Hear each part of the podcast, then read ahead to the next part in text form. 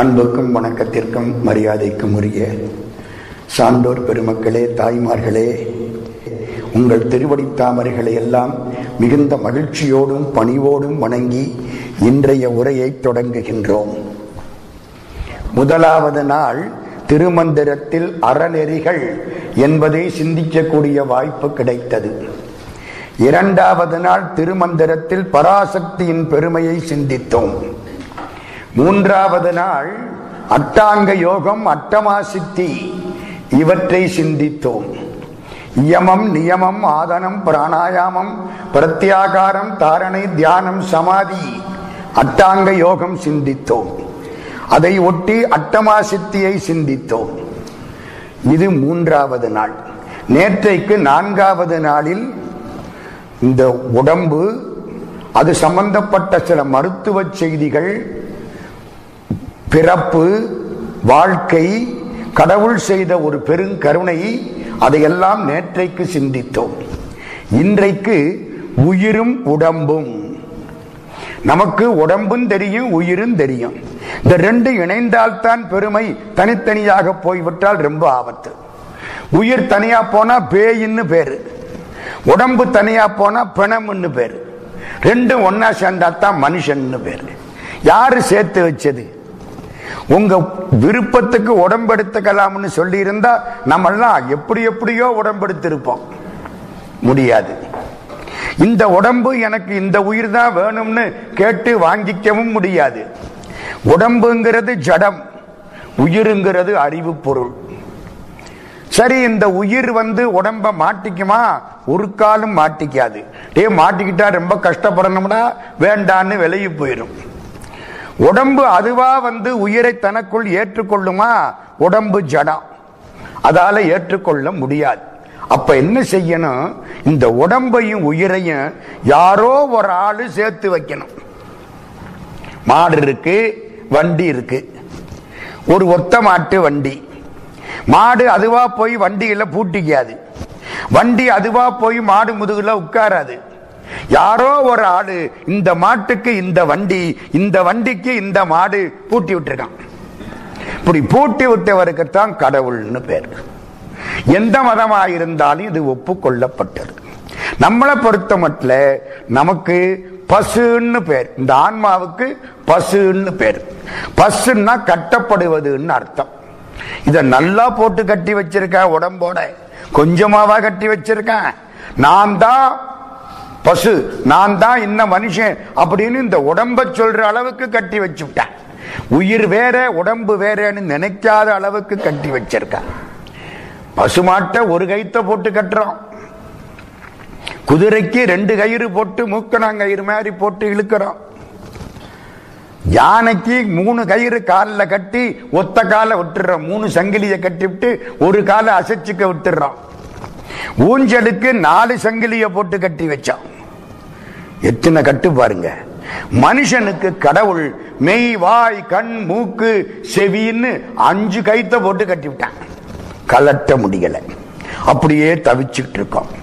ஏன் கட்டுனா இந்த உடம்பு எண்ணத்துக்கு, இந்த உயிர் எண்ணத்துக்கு, உயிர் எங்கே இருந்தது, எப்படி இருந்தது, எப்படி இருக்க போகுது, எங்கே இருந்து வந்தது, எங்கே போக போகிறது, இந்த உடம்புக்கும் உயிருக்கும் தொடர்பு என்ன, இதை இப்படி செஞ்ச ஆள் யாரு, அவருக்கு இதை விட்டா வேற வேலை கிடையாதா, ஏன், அதையெல்லாம் இன்னைக்கு நம்ம சிந்திக்க போறோம். எல்லாம் நம்மை பற்றிய படிப்பு. ஒரு பெரிய தோட்டம், தோட்டத்துக்கு நாலு பக்கத்திலையும் சுவர், எங்கேயும் கதவு கிடையாது. எப்படி இருக்கும்? கட்டுற போது எப்படி கட்டினானோ தெரியல. உள்ள புகுந்து நாலு பக்கமும் சுவர் வச்சிருக்கு. அவனவன் பார்க்கறான் தோட்டத்துக்குள்ள என்ன இருக்குன்னு கண்டுபிடிக்க முடியல. ஆமா, போறதுக்கு வழி இல்லை, எல்லா பக்கமும் சுவர். திருவாலங்காட்டில் நடராஜாவுடைய சபை நாலு பக்கமும் சுவர் இருக்கும், உள்ள போக முடியாது யாரு இன்னைக்கும். திருவாலங்காட்டிலே நடராஜாவுடைய ஆலயம், அந்த கருவறை நாலு பக்கமும் சுவர் இருக்கும், யாரும் உள்ள போக முடியாது. உள்ள என்ன இருக்குன்னு தெரியாது. ராத்திரி 12 மணிக்கு 2 மணிக்கு வரைக்கும் நல்ல உள்ள ஒரு சலங்க சத்தம், நடனம் கேட்குதுன்னு அந்த ஊர் சிவாச்சாரியார் சொல்றார். திருவாலங்காட்டில் காரைக்கால் அம்மையார் பாட, பெருமான் நடனமாடக்கூடிய இடம், ராத்திரி அது கேட்கும், வேற ஒன்னும் தெரியாதுங்கிறார் திருவாலங்காடு. அது மாதிரி நம்ம தோட்டம் நாலு பக்கமும் சுவர், கதவே கிடையாது. உள்ள என்ன இருக்கு தெரியல. எப்ப உன்னை மறக்கிறானோ அதை பார்க்கணும்னு ஆசை அதிகரிக்கும். இதான் மனுஷ இயல்பு. உள்ள ஒண்ணுமில்ல, என்ன இருக்கு தெரியலையே, பார்க்கணுமே. ஒருத்தன் ஏணி மரத்தை வச்சு ரொம்ப சிரமப்பட்டு மேலே ஏறிட்டான். ஏறி இந்த மதில் சுவர்ல உட்கார்ந்துட்டான். ஆகா ஆகான்னா என்னடா இங்க கீழே என்னவன் போறான். இந்த தோட்டம் அழகாய் இருக்கிறது, மிகவும் அழகாய் இருக்கிறது. ஆண்டவன் படைப்பில் இப்படி அழகை நான் பார்த்ததில்லை. ஆகா என்ன அழகாய் இருக்கு. ஏய் என்ன இருக்குன்னு சொல்றான். அதை விட்டு நீ அழகாய் இருக்க அழகாய் இருக்குன்னா நாங்க என்னத்தை கண்டோம்? தோட்டத்துக்குள்ள என்ன இருக்கு? மரம் இருக்கா, செடி இருக்கா, பழம் இருக்கா, பூ இருக்கா, காய் இருக்கா, என்னமாவது இருக்கா சொல்லு. எல்லாரும் சொன்னது உண்மை. இது மிக அழகான தோட்டம், அழகான தோட்டம். என்னடா இருக்கு சொல்லாம உள்ளுக்கு குதிச்சுட்டாங்க. எப்படி இருக்கும் வெளியே நிக்கிறவனுக்கு? ஏன்யா நீ பார்த்ததை எனக்கு ஒரு வார்த்தை சொல்லி இருக்கப்படாதா? என்னமோ இருக்கு இவன் இப்படி சொல்லிவிட்ட உடனே இன்னும் பார்க்கணும்னு வெளியே இருக்கவனுக்கு ஆசை கூடிருச்சு. அடுத்தாளை ஏத்தி விட்டாங்க. அவரு மேலே ஏறி உட்கார்ந்தார். ஆகா அவன் சொன்னது அப்படியே உண்மை, அத்தனையும் உண்மை, 100க்கு 100 உண்மை. இப்படி காட்சியா நான் என் வாழ்க்கையில பார்த்ததே இல்லை. என்னடா இருக்கு சொல்றா. அவன் சொன்னது உண்மை, அதுக்கு மேல எனக்கு சொல்ல தெரியலன்னு அந்த ஆளு உள்ள குதிச்சுட்டான். இருக்கவங்களுக்கு எப்படி இருக்கும்? அடுத்தாப்புல எவனையாவது ஏத்தி விட்டு சொல்லலன்னா அந்த ஆளை ஒரு வழி பண்ணிவிடுறது அப்படின்னு நினைச்சுட்டு இருக்காங்க. ஒரு ஆள் அங்க இருந்து அவரா வந்தார். அவரா ஏணியில ஏறினார். மேல போய் உட்கார்ந்தார். தோட்டத்தை பத்தி எல்லாம் சொன்னார். மாமரம், பலாமரம், 10-12 தென்னை மரம், அந்த பக்கத்திலே வேண்டும் நான் பாருங்க பாரதி. அது மாதிரி தோட்டத்திலே பழம் இருக்கு, காய் இருக்கு, எல்லா பக்கத்திலேயும் பூக்கள் இருக்கின்றன, நடுவிலே ஒரு ஓடை இருக்கிறது, தோட்டத்திலே எல்லாம் இருக்கிறது. வாருங்கள், என் கையை பிடிங்க, நான் உங்களை கூட்டிக்கிட்டு போய் தோட்டத்துக்குள்ள எல்லாரும் இறங்குவோம். எல்லாருக்கும் சந்தோஷம். மேல வந்தாங்க, கையை பிடிச்சாரு, கூட்டிக்கிட்டு போய் தோட்டத்துக்குள்ள இறக்கி விட்டாரு. அவருக்கு பேரு தான் திருமூலர். பெரிய பெரிய ஞானிகள் எல்லாம் கடவுள் என்ற தோட்டம் இப்படி இருக்கும் அப்படி இருக்கும் என்று சொல்லிவிட்டு கடவுளை அனுபவித்து விட்டு போனார்களே தவிர முழுக்க விளக்கமாக சொல்லவில்லை. கேட்டால் கண்டவர் விண்டிலர், விண்டவர் கண்டிலர் என்று சொல்லிவிட்டார்கள். ஒரே ஆள் பார்த்தார். ஐயோ எல்லாருக்கும் சொல்லணுமே, யான் பெற்ற இன்பம் பெருக இவ்வையகம். மேலே ஏறினார், பார்த்தார், இருக்கதையெல்லாம் சொன்னார். எதையெல்லாம் பல ஆண்டுகள் தவம் செய்தாலும் குருநாதன் சீடனுக்கு சொல்ல மாட்டானோ அதையெல்லாம் உலக நன்மைக்காக நான் சொல்லுகிறேன் என்று திருமூலர் திருமந்திரத்திலே நிறைய பாடினார். அந்த திருமந்திரத்திலே இன்னைக்கு நம்ம பார்க்க போறது உயிரும் உடம்பும். உயிருங்கிறது மாடு, உடம்புங்கிறது வண்டி. ரெண்டையும் பூட்டின ஆடு சிவபெருமான். யாரு இதை கலட்ட முடியும்? சிவபெருமான் தான் கலட்ட முடியும். இது சுமந்தால தெரியும். ராமனை பார்த்து தசரத சக்கரவர்த்தி உனக்கு ராஜ்யம்னு சொல்லிவிட்டாராம். அவனுக்கு எப்படி இருந்துச்சா, ஒரு ஒரு எருது முதுகல ஒரு 5 டன் சுமைய ஏத்தனாப்பல இருந்துச்சான். பின்னாலே ராஜ்யம் இல்ல, நீ காட்டுக்கு போகணும்னு கைகேயி சொன்னாலாம். எப்படி இருந்துச்சா, ஒரு புண்ணியவான் அந்த சுமையை இறக்கி வச்சாப்பல இருந்துச்சான். தெருளுடை மனத்து மன்னன் ஏவலில் திறம்பல் அஞ்சி இருளுடை உலகந்தாங்கும் இன்னலுக்கு இசைந்து நின்றான். உலகத்தை தாங்குற துன்பத்தை தாங்குறேன்னு ஒத்துக்கிட்டான். இப்போ உருளுடை சகடம் பூண்ட உடையவன் உய்த்த காரேறு அருளுடை ஒருவன் நீக்க அப்பிணி அவிழ்ந்தது ஒத்தான். அருளுள்ள ஒருத்தன் வந்து அந்த மாட்டை கொஞ்சம் விடுவிச்ச உடனே அப்பா இந்த சுமை போதும்டா போயிடுச்சுடா. நம்மளுக்கு சுமை இந்த உடம்பு, உடம்புங்கிறது வண்டி, நம்ம வந்து பசுமாடு. பசுன்னா என்ன? கட்டப்படுவது. அஞ்சால கட்டினதுனாலே நமக்கு பசுன்னு பேரு. வண்டியில பசுமாட்டை பூட்டின மாதிரி வச்சுங்க. இந்த உடம்புக்கும் உயிருக்கும் உள்ள தொடர்பு என்ன திருவள்ளுவர் அற்புதமா சொன்னார். உடம்போடு உயிரிடை என்ன மற்றென்ன மடந்தையோடு எம்மிடை நட்புன்னார். குடம்பை தனித்தொழிய புல் பரந்தற்றே உடம்போடு உயிரிடை நட்பு. அதனுங்க நட்புங்கிறார், விடாம சொல்றார். ஏன் தெரியுமா? நண்பர்கள் ஒருவர் இன்னொருவருக்காக விட்டு கொடுத்து அவர் இவராகவும் இவர் அவராகவும் மாறுவார்கள். அதான் நட்புக்கு பெருமை. வடமொழியிலே ஒரு சுலோகம் சொல்லுவார்கள். பாலையும் தண்ணியவும் கொண்டு அடுப்புல வச்சாங்க. பாலுக்கு தண்ணீர் நண்பன், தண்ணீருக்கு பால் நண்பன். இதுவரைக்கும் பாலுன்னு பேரு, இதுக்கு இதுவரைக்கும் தண்ணின்னு பேரு. இந்த தண்ணிய பால்ல ஊத்தின உடனே அல்லது பாலை தண்ணியில ஊத்தின உடனே எல்லாத்துக்கும் பால்னு பேரு. இது எப்படி இருக்கு? தண்ணி தானே உள்ள இருக்கு, ஆனாலும் பேர் என்ன வைக்கிறான்? பால். அதான் நட்பு. தன்னுடைய பெருமையை தன்னுடைய புகழை நண்பனுக்கும் கொடுத்து விடுவது. பால் நண்பனாகிற தண்ணீருக்கு தன் பெயரை கொடுத்தது, தன் சுவையை கொடுத்தது, தன் புகழை கொடுத்தது, எல்லாம் கொடுத்துருச்சு. நம்ம வீட்டு அம்மா கொண்டு அடுப்புல வச்சிருச்சு. வச்சா அப்படியே அது ஆவியாயிட்டு போகுது. பால் பொங்கி மேல வருது. பால் ஏன் பொங்குது? என் நண்பனாகிற தண்ணீர் போய்விட்டானே அப்படின்னு அவனை தேடி இந்த பால் மேல வருது. மேல வருதா இல்லையா? நம்ம வீட்டு அம்மாவுக்கு பால் பாஷை தெரிஞ்சிருச்சு. ஓஹோ, தண்ணீரை தேடித்தான் இந்த பால் வருது, கொஞ்சம் தண்ணீரை அள்ளி அப்படி தெளிச்சா இல்ல, என் நண்பன் வந்து விட்டான், பால் அடங்கிருச்சு. சார், உங்களுக்கு பால் காய்ச்சி பழக்கம் இருக்கான்னு கேட்காதீங்க, இருக்கு, அது வேற விஷயம். பால் நல்லா காய்ச்சலாம், தப்பே கிடையாது. நட்பு அப்படி இருக்கணுமா? சமஸ்கிருதத்தில் ஒரு ஸ்லோகம் அப்படி சொல்லுது. இப்ப நட்பு யாருக்கு? உடம்புக்கும் உயிருக்கும் நட்பு. ஏன் தெரியுமில்ல? உயிர் தனியா இருந்தா பேயின்னு பேரு, உடம்பு தனியா இருந்தா பிணம்னு பேரு. ரெண்டும் சேர்ந்த உடனே புது பேரு, மிஸ்டர் சோ அண்ட் சோ. அவருக்கு முன்பட்டம் பின்பட்டம், அந்த தகுதி இந்த தகுதி, 1000 பேர் போடுறோமா இல்லையா? படிச்ச பட்டம், பிறந்ததுனால ஒரு ஜாதி பட்டம் எல்லாம் போட்டு உட்கார வைக்கிறோம். திரு அவர் இறந்து போனா முடிஞ்சு வச்சு கதை, பேரை அப்படியே மாத்திப்படுறோம். அப்போ உடம்புக்கும் உயிருக்கும் நட்பு இப்படி. சரி, சிவபெருமான் சில ஆன்மாக்களுக்கு ஞானத்தை உடனே கொடுக்கிறார். சில ஆன்மாக்களை ரொம்ப பிறவியில போட்டு ரொம்ப வாட்டுறார். ஏன் சார் இப்படி? சில பேருக்கு கடவுள் எண்ணமே வரல. ஏன் அப்படி? அதுக்கு ஞான ரத்னாவளின்னு ஒரு நூல் மகாராஷ்டிராவில். அந்த ஞான ரத்னாவளி என்ன சொல்லுது? காந்தம் தனக்கு எதிர்த்தாப்புல வந்த இரும்பத்தான் இழுக்கும், எங்கேயோ இருக்கிற இரும்பை இழுக்காது. அது மாதிரி நீ கடவுளை நோக்கினால் கடவுள் உன்னை இழுத்துக்குவார். தன்னை நோக்கிய ஆன்மாவை கடவுள் இழுத்துக் கொள்கிறார். பரீட்சை யாருக்கு? படிக்க வந்து சேர்ந்தவனுக்கு தானே.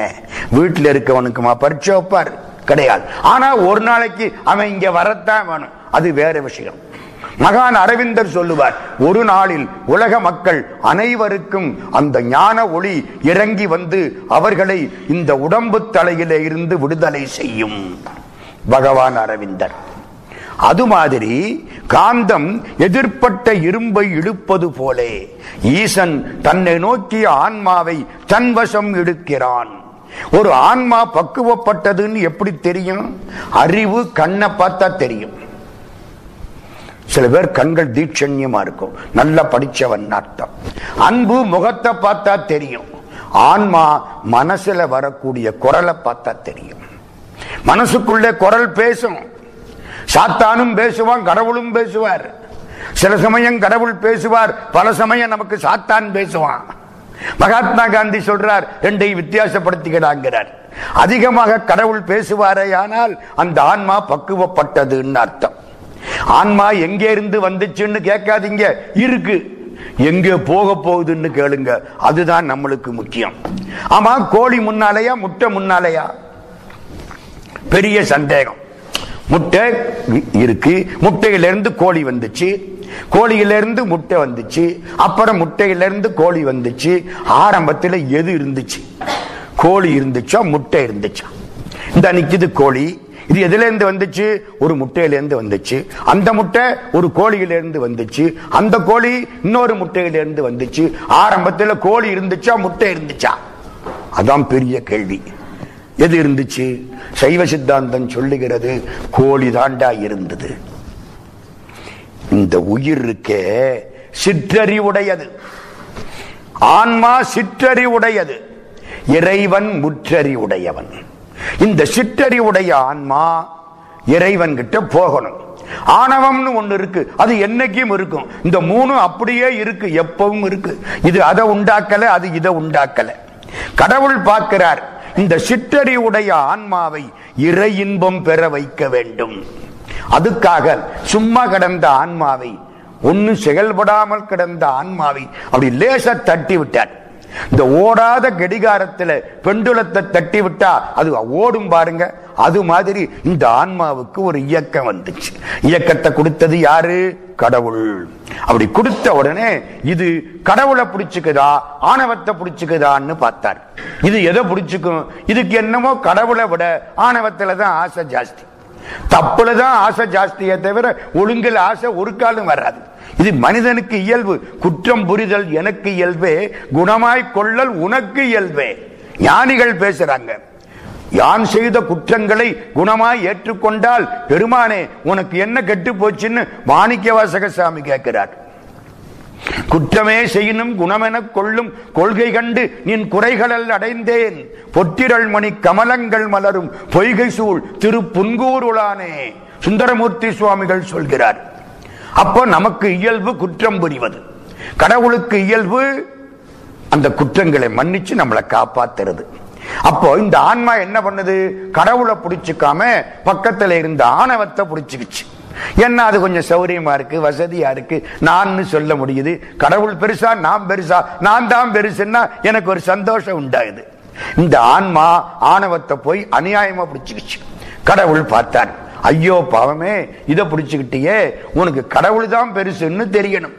கடவுள் சொன்னா இதுக்கு மண்டையில ஏறாது, சொன்னா கேட்காது, பட்டாத்தான் புத்தியில படும். ரொம்பது சொன்னா ஏறாதுங்க. நெருப்ப தொடாதேன்னா தொடாம இருக்க மாட்டான், கைய வைப்பான், அப்படி இழுத்துக்குவேன். நம்ம என்ன பாரதியாரா? தீக்குள் விரலை வைத்தால் நந்தலாலா உன்னை தீண்டும் இன்பம் தோன்றுதடா நந்தலாலான்னு சொல்றதுக்கு நம்ம என்ன பாரதியாரா? சுட்டு பிடிச்சும்போம். சரிதானே? அனுபவிச்சாத்தான் புத்தியில படும். கடவுள் என்ன பண்றார்? ஆன்மாவை பார்த்து, அட கடவுளே, ஓ கடவுளே அப்படித்தான் சொல்லுவாரோ, சொல்லிட்டு போறாரு. வேற அதுக்கு மேல வேற யாரும் கிடையாது, அவர் அவரைத்தானே சொல்லணும். என்னடா இந்த ஆன்மா இப்படி புரிஞ்சுக்கிச்சே, சரி பரவாயில்ல, இந்த ஆன்மாவை பக்குவப்படுத்தணும். இந்த ஆணவத்தினால இந்த ஆன்மாவுக்கு துன்பம் அதிகம்னு இந்த ஆன்மா உணரணும். அதுக்கு என்ன செய்யலாம்?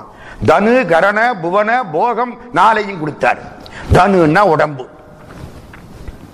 தனு கரணம் இந்த நாலுது நேற்று சொன்னேன், மனம் புத்தி சித்தம் அகங்காரம் எல்லாத்தையும் கொடுத்தாரு. புவனம்னா உலகத்தை கொடுத்தாரு, போகம்னா இன்பத்தை கொடுத்தாரு. அனுபவி ராஜா அனுபவித்தார்.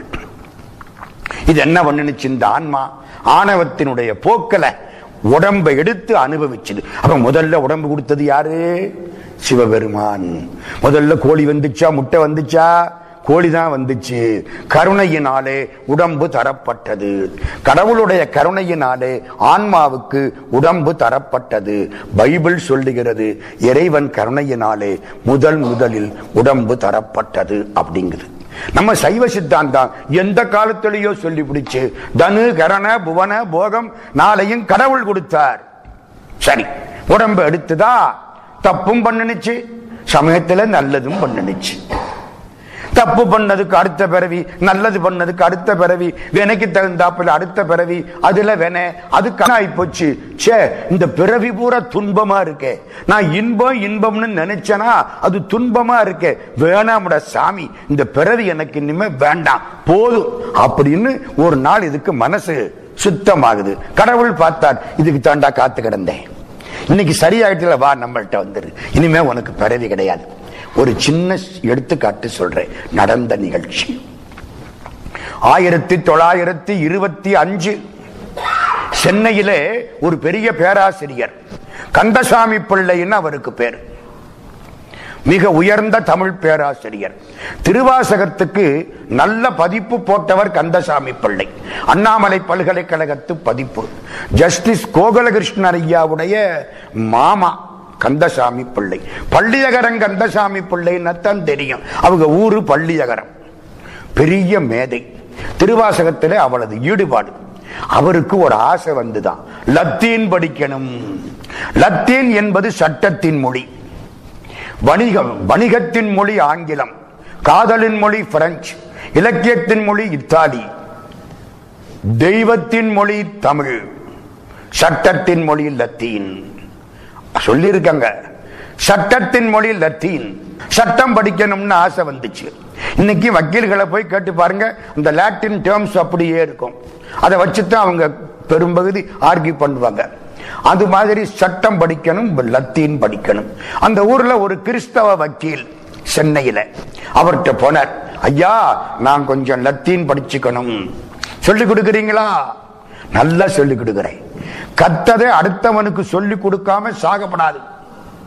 படிச்சதை அடுத்தவனுக்கு சொல்லாம செத்து போனா அடுத்த பிறவி இவன் பிரம்ம ராட்சசா பிறந்து மரத்துல தொங்குவான். வாரியார் சாமி சொல்றாரு. அதனால காலையில பூரா சாமி படிப்பாரு, சாயந்தரம் பூரா சொல்லிவிடுவாரு. இது ஏண்டா வச்சுக்கிட்டு அடுத்த பிறவியில தொங்கணும்? இது என்னத்துக்கு வம்பு நமக்கு? பணக்காரன் பணத்தை போட்டுட்டு தான் இறந்து போறான். அவன் புள்ள எடுத்து செலவழிப்பான். அறிவாளி அறிவை கொண்டுகிட்டே போயிடுறான். அவன் பிள்ளை எடுத்து செலவழிக்க முடியாது. ரொம்ப பிள்ளைகள் சொத்துக்கு பிள்ளையா பிறந்திருக்க தவிர புத்திக்கு பிள்ளையா பிறக்கிறது இல்லை. என்ன செய்வீங்க? அப்பாவுடைய புத்தி அப்படியே பிள்ளைக்கு வராம இருக்கலாம், அவனால அவ்வளவு சொல்ல முடியாம இருக்கலாம். அதனால அதை கொடுத்துட்டு போயிடணும். இருக்கிற போது சொல்லு, எழுது, என்னத்தையோ பண்ணு, வெளியில கொடுத்துரு. இறந்து போனா போச்சு, நாட்டுக்கு பெரிய நஷ்டம். அதனால வக்கீல் ஐயா சொன்னார், சந்தோஷம், நான் உனக்கு சொல்லி கொடுக்கிறேன். 5 to 6 நம்மள்கிட்ட வந்து உட்கார்ந்துரு. சாயங்காலம் 5 to 6 வக்கீல் ஐயா மேல உட்கார்ந்து இருப்பார். பள்ளியகரன் கந்தசாமி பிள்ளை தமிழ் பேராசிரியர் கீழே உட்கார்ந்து இருப்பார். லத்தீன் பாடம் நடக்கும். ஒரு 5-6 மாசம் ஓடுனுச்சு. ஒரு நாள் வக்கீல் ஐயா ரொம்ப வெறுப்போட வந்து அந்த கோட்டை கலட்டி தூக்கி எறிஞ்சார். வெறுப்பு, ஃப்ரஸ்ட்ரேஷன்ங்கிறீங்கல்ல, அப்படி. இவருக்கு ஒன்னும் புரியல. ஐயா என்ன ஏன் கேக்குறீங்க? இந்த உலகத்துல மோசமான பொழப்பு வக்கீல் பொழப்பு. காலையில பூரா நான் வந்து சர்ச்சில் போய் கடவுளை கும்பிடுறேன். 10 மணியிலிருந்து சாயந்தரம் 3 மணி வரைக்கும் கோர்ட்டுல எவனெல்லாம் கோயில் சொத்து எடுத்துக்கிட்டானோ அவனுக்கெல்லாம் நான் தான் வக்கீல். என்ன, அவன் தான் பணம் கூட கொடுக்கறான்? ஒழுங்கானவனா பணம் கூட கொடுப்பான்? தப்பு பண்ணவன் தானே தப்பிக்க பணம் கூட கொடுப்பான்? தப்பு பண்ண காசு இருக்குல்ல, அவனுக்கு மதிப்பும் தெரியாது இல்ல. அதனால எவனெல்லாம் கோயில் சொத்தை கொள்ளை அடிச்சானோ அவனுக்கெல்லாம் நான் தான் வக்கீல். ஒரு 30 வருஷத்துக்கு முன்னால திருப்பரங்குன்றத்துல வாரியார் சாமிக்கு எனக்கும் சொற்பொழிவு. 2 பேரும் பேசி முடிச்சுட்டு கோயிலுக்குள்ள போறோம். இந்த பப்பால் மேல ஏகமா பறக்குது. வாரியார் சாமி சிரிச்சபடிக்கு நிமிந்து பார்த்தார். நாங்க சுத்தி ஒரு 4-5 பேரு. என்னன்னா, போன ஜென்மத்துல கோயில் சொத்தை சாப்பிட்டவன் பூரா வவ்வாலா பறக்கிறான். கோயில்ல சொன்னது வாரியார் சாமி, மறந்துடாதீங்க. இவர் என்ன சொல்றார்? கோயில் சொத்தை எவன் சாப்பிட்டானோ அவனுக்கெல்லாம் நான் தான் யா வக்கீல். இது பாவம் இல்லையா? காலையில போய் கும்பிடுறேன், மத்தியான தப்புக்காக நான் வாதாடுறேன். பாவம் இல்லையா? எனக்கு ரொம்ப கஷ்டமா இருக்கு. கந்தசாமி பிள்ளை, எங்க பைபிள்ல ஒன்னு சொல்லி இருக்கு. என்ன சொல்லி இருக்கு? கடவுளே, உன்னை வைதாலும் வாழ்த்தினாலும் உனக்கு நன்மை செய்தாலும் தீமை செய்தாலும் என்னை மன்னிச்சு ஏத்துக்கோ அப்படின்னு சொல்லி இருக்கு. கந்தசாமி பிள்ளை, இது மாதிரி உங்க தமிழ்ல ஏதாச்சும் இருக்கா? நம்மளா இருந்தா இல்லை என்று போயிருப்போம். நம்ம படிச்ச தமிழ் அவ்வளவுதானே, என்னத்தை ஒழுங்கா படிச்சோம். ஒருத்தர் வந்து சொல்றார், நான் எல்லாருக்கும் தமிழ் சொல்லி கொடுக்க போறேன். எனக்கா காதுல ஈயத்தை காட்சி ஊத்தனா பண்ணிருக்கு. நீ முதல்ல தமிழ்னு சொல்ல பழகிக்க, அதுக்கப்புறமா நீ எல்லாருக்கும் தமிழ் சொல்லி கொடுக்கலாம். நீ எல்லாருக்கும் தமிழ் சொல்லி கொடுத்தா அவன் என்னத்துக்கு ஆவான்? இந்த பையன் ஓஞ்சி போயிருவேன். முதல்ல நம்மளை திருத்திக்கணும், நம்ம ஒழுங்கா பேசணும், அதுக்கப்புறம் தான் அடுத்தவனுக்கு சொல்லி கொடுக்க தொடங்கணும். என்ன சொன்னார்? எனக்கு அப்படி ஆகி போச்சு. கடவுள்கிட்ட போய் கேட்கிறேன், உங்க தமிழ்ல இப்படி இருக்கா? இருக்குன்னார் கந்தசாமி பிள்ளை. எங்க இருக்கு? இந்த பாட்டு சொல்றேன் கேளுங்க. எங்க? சொல்லுங்க. கடவுளே, உன்னை நான் ஏசினாலும் ஏத்தினாலும் என் பிழையை மன்னித்து என்னை விட்டுறாம ஏத்துக்கோ. எல்லாருக்கும் அமுதை தந்து விட்டு நஞ்சை உண்டவன் அல்லவா நீ? அது மாதிரி நான் செய்யக்கூடிய தப்புக்களையும் மன்னித்து என்னை ஏற்றுக்கொள்ள கூடாதா? பாரு, இந்த நல்லா இருக்க கருத்து. இந்த பாட்டை சொல்லுங்க. ஏசினும் யான் உன்னை ஏத்தினும் என் பிழைக்கே குலைந்து வேசருவேனை விடுதி கண்டாய். ஏசுறதுன்னா திட்டுறது, ஏத்துவதுன்னா பாராட்டுவது. ஏசினும் யான் உன்னை ஏத்தினும் என் பிழைக்கே குலைந்து வேசருவேனை, வருத்தப்படக்கூடிய என்னை விடுதி கண்டாய், விட்டுறாதே. கூட்ட ரொம்ப. கடவுளே, நான் கடைசியா நிக்கிறேன், என்னை விட்டுறாதே. எல்லா மாடும் உள்ள போயிடுச்சு, நான் நொண்டி மாடு, கடைசியா வர்றேன், கதவை சாத்திராதே, என்னை விட்டுறாதே. இதாங்க திருவாசகம் பூரா. என்னை விட்டுறாதே, என்னை விட்டுறாதே, நான் நாயை விட மட்டமானவன், நீ தாயை விட பெரியவன், என்னை விட்டுறாதே. இதுதான் அந்த பாட்டு. ஏசினும் யான் உன்னை ஏத்தினும் என் பிழைக்கே குலைந்து வேசருவேனை விடுதி கண்டாய் செம்பவள வெற்பின் தேசுடையாய் பவளமலை மாதிரி தோற்றம் என்னை ஆளுடையாய் சிற்றுயிர்க்கு இறங்கி காய்ச்சின ஆழம் உண்டாய் உயிர்களை காப்பாற்றுவதற்காக நஞ்சை உண்ட பெருமானே காய்ச்சின ஆழம் உண்டாய் அமுது உண்ண கடையவனே கடையவனாகிற நான் அமுதை உண்ண வேண்டும் என்று நஞ்சை உண்ட பெருமானே. கந்தசாமி பிள்ளை பாட்டு நல்லா இருக்கே. இந்த பாட்டு எங்கே இருக்கு? எங்க திருவாசகத்தில் இருக்கு. திருவாசகத்தில் எங்கே இருக்கு? 6ஆம் தலைப்பு நீத்தல் விண்ணப்பம் 50வது பாட்டு இது. எங்கே பிள்ளை இன்னொரு தரம் சொல்லுங்க. ஏசினும் யான் உன்னை ஏத்தினும் என் பிழைக்கே குலைந்து வேசரு வேலை விடுதி கண்டாய் செம்பவள வெற்பின் தேசுடையாய் என்னை ஆளுடையாய் சிற்றுயிர்க்கு இறங்கி காய்ச்சின ஆலம் உண்டாய் அமுதுண்ணக்கடையவனே. கந்தசாமி பிள்ளை ஒன்று செய்யலாமா? என்ன, சாயந்தரம் 5 to 6 நான் உங்களுக்கு லத்தீன் சொல்லி கொடுக்குறேன்ல, ஆமா, 6 to 7 நீங்க எனக்கு திருவாசகம் சொல்லி கொடுக்குறீங்களா? என்னங்க அந்த மனுஷன் கும்பிட வேண்டாம் அந்த கிறிஸ்தவ வக்கீல. 6 to 7 நீங்க எனக்கு திருவாசகம் சொல்லி கொடுக்குறீங்களா? நல்லா சொல்லி கொடுக்குறேன் ஐயா. 5 to 6 வக்கீல் ஐயா மேல இருப்பார், தமிழ் கீழே இருக்கும். 6 to 7 தமிழ் மேல இருக்கும், சட்டம் கீழே இருக்கும். என்ன திருவாசகம் இல்ல சொல்லி கொடுக்கிறார், எல்லாம் தமிழ். திருவாசக பாட்டு வக்கிலையாவுக்கு கண்ணீர் கொட்டுது. பக்குவம் வந்துருச்சு அர்த்தம். ஆலயத்துக்குள் செல்லும் பொழுது எப்பொழுது உனக்கு கண்ணீர் கொட்டுகிறதோ அப்பொழுது நீ கடவுளுக்கு பக்கத்தில் போய்விட்டாய் என்று பொருள். பகவான் ராமகிருஷ்ணர் எழுதுகிறார். நமக்கு கண்ணை குத்துனாலும் கண்ணீர் வரமாட்டேங்குது. என்னங்க, மாமியார் இறந்து போனா மருமகளுக்கு வெங்காயம் உரிக்கிற போதுதான் கண்ணீர் வருது, மற்ற நேரத்தில் வரமாட்டேங்குது. கோயிலுக்கு போனா வரவே மாட்டேங்குது. எல்லாம் என்னத்துக்கு வேணாம் போ அப்படிங்கிற. கண்ணீர் வருமானால் போதும். கடவுளே யானே போய் என் நெஞ்சும் போய் என் அன்பும் போய், ஆனால் வினையேன் அழுதால் உன்னை பெறலாமே. தேட்டை ஆகாரம்னு நான் வச்சுக்கிறேன். அதே அழுதால் உன்னை பெறலாமே, கட்டாயமாக பெறலாம். கொஞ்ச காலம் திருவாசகம் முடிஞ்சது. பட்டியல் ஐயா வந்து படுத்துட்டார். அன்னைக்கு கந்தசாமி பிள்ளை வந்துட்டார். பிள்ளை இன்னைக்கு லத்தீன் பாடம் கிடையாது. உடம்பு ரொம்ப வருத்தமா இருக்கு, முடியலை, ரொம்ப களைப்பா இருக்கு, என்னன்னு தெரியல. நீங்க ஒரு திருவாசகம் மட்டும் எனக்கு சொல்லிட்டு போங்க. திருவாசகத்தை விடப்படாது, லத்தீனை விடலாம். ஒரு திருவாசகம் சொல்லிட்டு போங்க. 658 பாட்டு திருவாசகம். இவர் எந்த பாட்டை சொல்ல போறாருன்னு யாருக்கு தெரியும்? சிவபெருமானுக்கு தான் தெரியும்.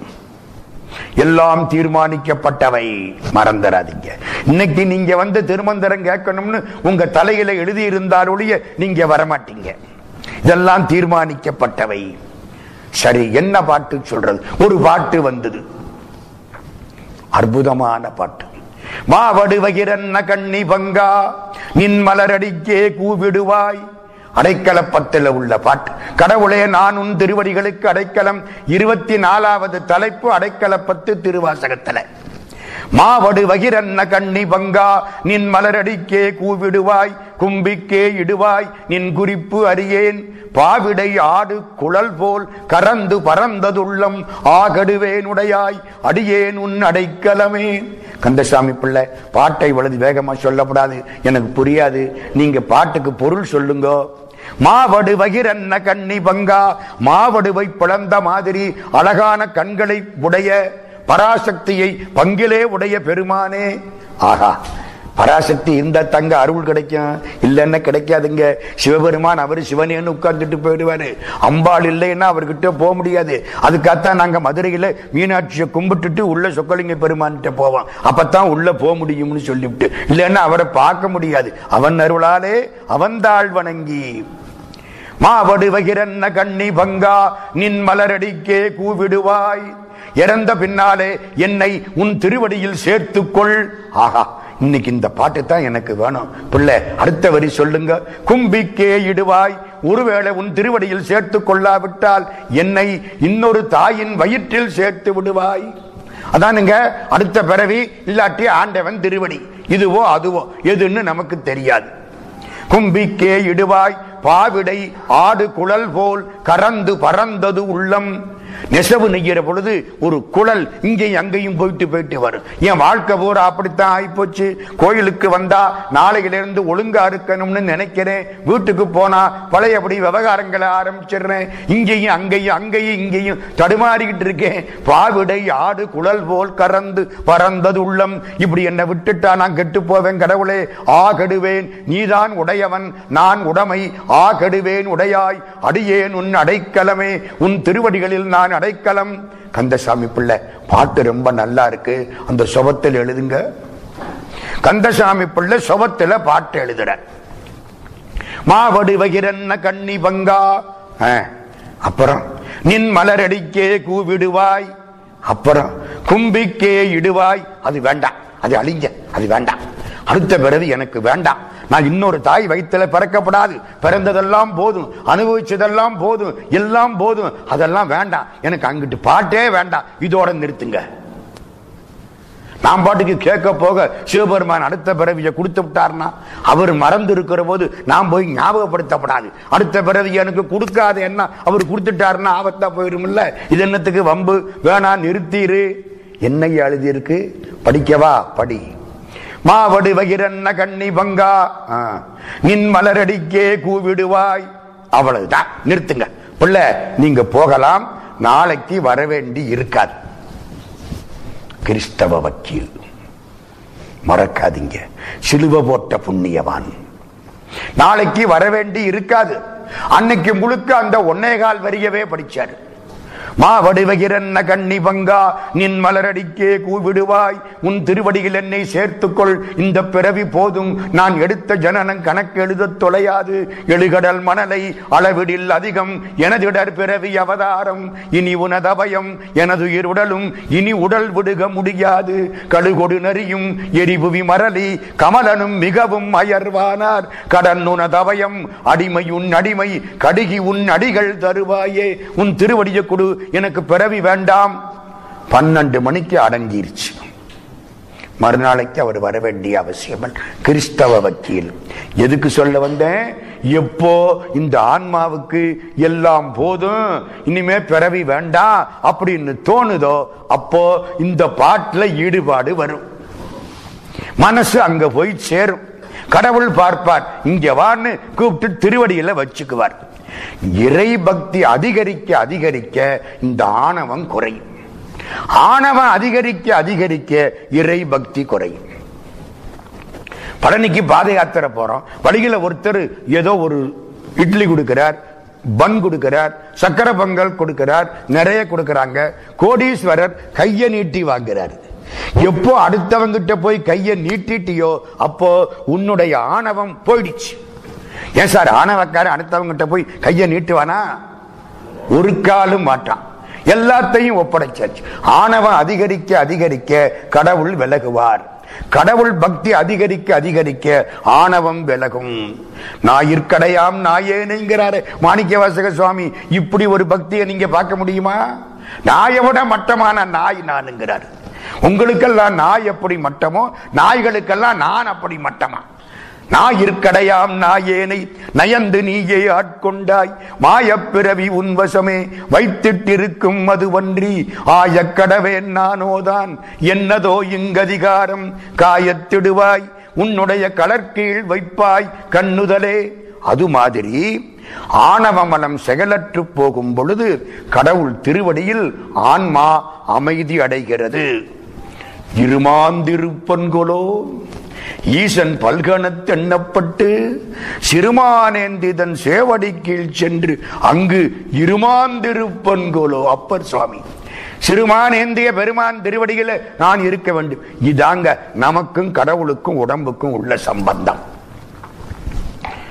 ஒண்ணுமே தெரியாம கடந்த ஆன்மாவை கடவுள் அசைச்சு விட்டு உடம்ப கொடுத்து, அனுபவிக்கிறதுக்கு உலகத்தை கொடுத்து, போகத்தை கொடுத்து, மனசை கொடுத்து ஆட விட்டு, இவன் கொஞ்ச காலத்துக்கு ஆடட்டும், கடைசியில ஒழுங்க திரும்பி வந்துடுவான், ஆணவமெல்லாம் குறைஞ்சிரும். எப்ப குறையுதோ அப்ப இவனை திருவடியில் சேர்த்துக் கொள்வோம். இதுதான் உயிர் உடம்பு இறை மூணு பேருக்கும் உள்ள தொடர்பு. சைவ சித்தாந்த கருத்துக்கள், திருமூல திருமந்திரம் இப்போ ஒரு 20 பாட்டுக்கு மேல இருக்கு. ஐவருக்கு ஒரு செய் விளைந்து கிடந்தது. இது ஒரு வயல். இந்த வயல் 5 பேர், மெய் வாய் கண் மூக்கு செவி 5 பேருக்கு தானே இந்த உடம்பு வச்சிருக்கோம். ஐவருக்கு ஒரு செய் விளைந்து கிடந்தது, ஐவரும் அச்செய்யை காத்து வருவார்கள். இந்த உடம்ப காப்பாத்துறேன், கொஞ்சமா காப்பாத்துறேன். காலையில சோப்பு போட்டு குளிச்சு, மத்தியானம் சோப்பு போட்டு குளிச்சு, சாயந்தரம் சோப்பு போட்டு குளிச்சு, ராத்திரிக்கு சோப்பு போட்டு குளிச்சு, நானும் சோப்பு போட்டு குளிச்சு குளிச்சு பாக்குறேன். சோப்பு கருத்து போச்சே தவிர நான் விழுக்க மாட்டேங்கிறேன். என்ன ஆசை எனக்கு இந்த உடம்புக்குங்க. நெருப்புல தான் தூக்கி போட போறான். சாப்பிட சாப்பிட நெருப்பு சொன்னிச்சான், நமக்காகத்தாண்டா உடம்ப வளர்க்கிறான். 94 கிலோ யாருக்கு? நமக்காகத்தான் வளர்க்கிறான். புழு சொன்னிச்சான், அதெல்லாம் கிடையாது, எனக்காகத்தான் வளர்க்கிறேன். கீழே போட்டா நான் தான் சாப்பிடுவாரு. கழுகு சொன்னிச்சான், காட்டுல விழுந்தா நான் தாண்டா சாப்பிடுவேன். எப்படி இருக்கு? புழு சொல்லுது, எரி சொல்லுது, கழுகு சொல்லுது, நாய் சொல்லுது. இழுத்து போட்டாங்கன்னா நான் தாண்டா சாப்பிடுவேன். இது ஏன் உடம்பு, நான் சொல்றேன் இது ஏன் உடம்புன்னு. இந்த அநியாயத்தை எங்க போய் சொல்றது? நரி எனதன நாய் எனதன நான் எனதனலாமோ? இந்த உடம்பை நரி எனதன நாய் எனதன நான் எனதனலாமோ? அரியகனோடு மறைமுனி தொழும் அறிவாகிய பரமே, ஐவர்கொருசை விளைந்து கிடந்தது, ஐவரும் அச்செய்யை காத்து வருவார்கள். ஐவர்க்கு நாயகன் ஓலை வருதலால் 5 பேருக்கு தலைவன் ஒருத்த உட்கார்ந்திருக்கான். யார் 5 பேருக்கு? பிரம்மா, விஷ்ணு, ருத்ரன், மகேஸ்வரன், சதாசிவம். 5 பேருக்கு தலைவன் சிவபெருமான். அங்கிருந்து ஒரு ஓலை வந்துச்சான். என்ன ஓலை? இந்த கடைசி ஓலை. ஓலையும் தூதருங்கண்டு திண்டாடல் ஒழித்து எனக்கு காலையும் மாலையும் முன்னிற்குமே. கந்தர் அலங்காரம். யமன் விட்ட ஓலை வந்துருச்சான். ஓலை வந்த உடனே என்னாச்சு? 5 பேரும் காவல விட்டாங்களாம். அம்பிருத்தா இந்த செய்யி அனாதையா போச்சான். செய்யின்னா வயல், இந்த உடம்பு. ஐவருக்கு ஒரு செய் விளைந்து கிடந்தது, ஐவரும் அச்செய்யை காத்து வருவார்கள். ஐவருக்கு நாயகன் ஓலை வருதலால் ஐவரும் அச்செய்யை காவல் விட்டாரே. ஏன் சொல்றார் தெரியுமா? ஓலை எப்ப வரும்னு தெரியாது. ராத்திரிக்கு வருமா, நாளைக்கு காலையில வருமா, இன்னும் 50 வருஷம் கழிச்சு வருமா தெரியாது. அதனாலே கடவுளை இப்பவே பிடிச்சுக்கோ. ஆண்டவனுடைய பக்தி அவசரமும் அவசியமும் ஆகும். கீவா ஜெகநாதன் ஒரு எடுத்துக்காட்டு சொல்லுவார். ஒருத்தன் கிராமத்தில் மாடு குளிப்பாட்ட போனானா, வெள்ளிக்கிழமை மாட்டை பிடிச்சி இழுத்துக்கிட்டே போனான். எதிர்த்தாப்புல எதிர்த்த வீட்டுக்காரன் அமெரிக்காவில இருந்து வந்துட்டான். அந்த காலத்துல 2 பேரும் ஒன்னா படிச்சவங்க. டே ராமசாமி எப்படா வந்த, ராமசாமி எப்படா வந்த, இப்பதான் அமெரிக்காவில இருந்து வர்றேன், அமெரிக்காவெல்லாம் எப்படி இருக்கு என்ன ஏது கேட்டுக்கிட்டே வந்தானா, மாட்டை குளிப்பாட்டாம கொண்டாந்துட்டான். அடுத்த வெள்ளிக்கிழமை தான் மாடு குளிப்பாட்ட போறாங்க. ஒரு ஆளு மெட்ராஸ்ல இருந்து டெல்லிக்கு போறாரு. அந்த காலத்துல ட்ரெயின் 3 நாள் செல்லும், மெதுவாத்தான் போகும். ஒரு எரும மாட்டை தாம்பரத்தில் பார்த்தா அதே எரும மாட்டை அங்கிருந்து ஒரு 50 கிலோமீட்டர் தாண்டி பார்க்கலாம். அந்த அளவுக்கெல்லாம் போகும். அவ்வளவு மெதுவா போகும். அந்த காலத்துல 3 நாள் ஆயிரம் டெல்லிக்கு போயிச்சாரு. இவன் இங்க குளிச்சுட்டான். டெல்லிக்கு போய்தான் குளிக்க முடியும். அது வரைக்கும் ரயில்ல குளிக்க முடியாது.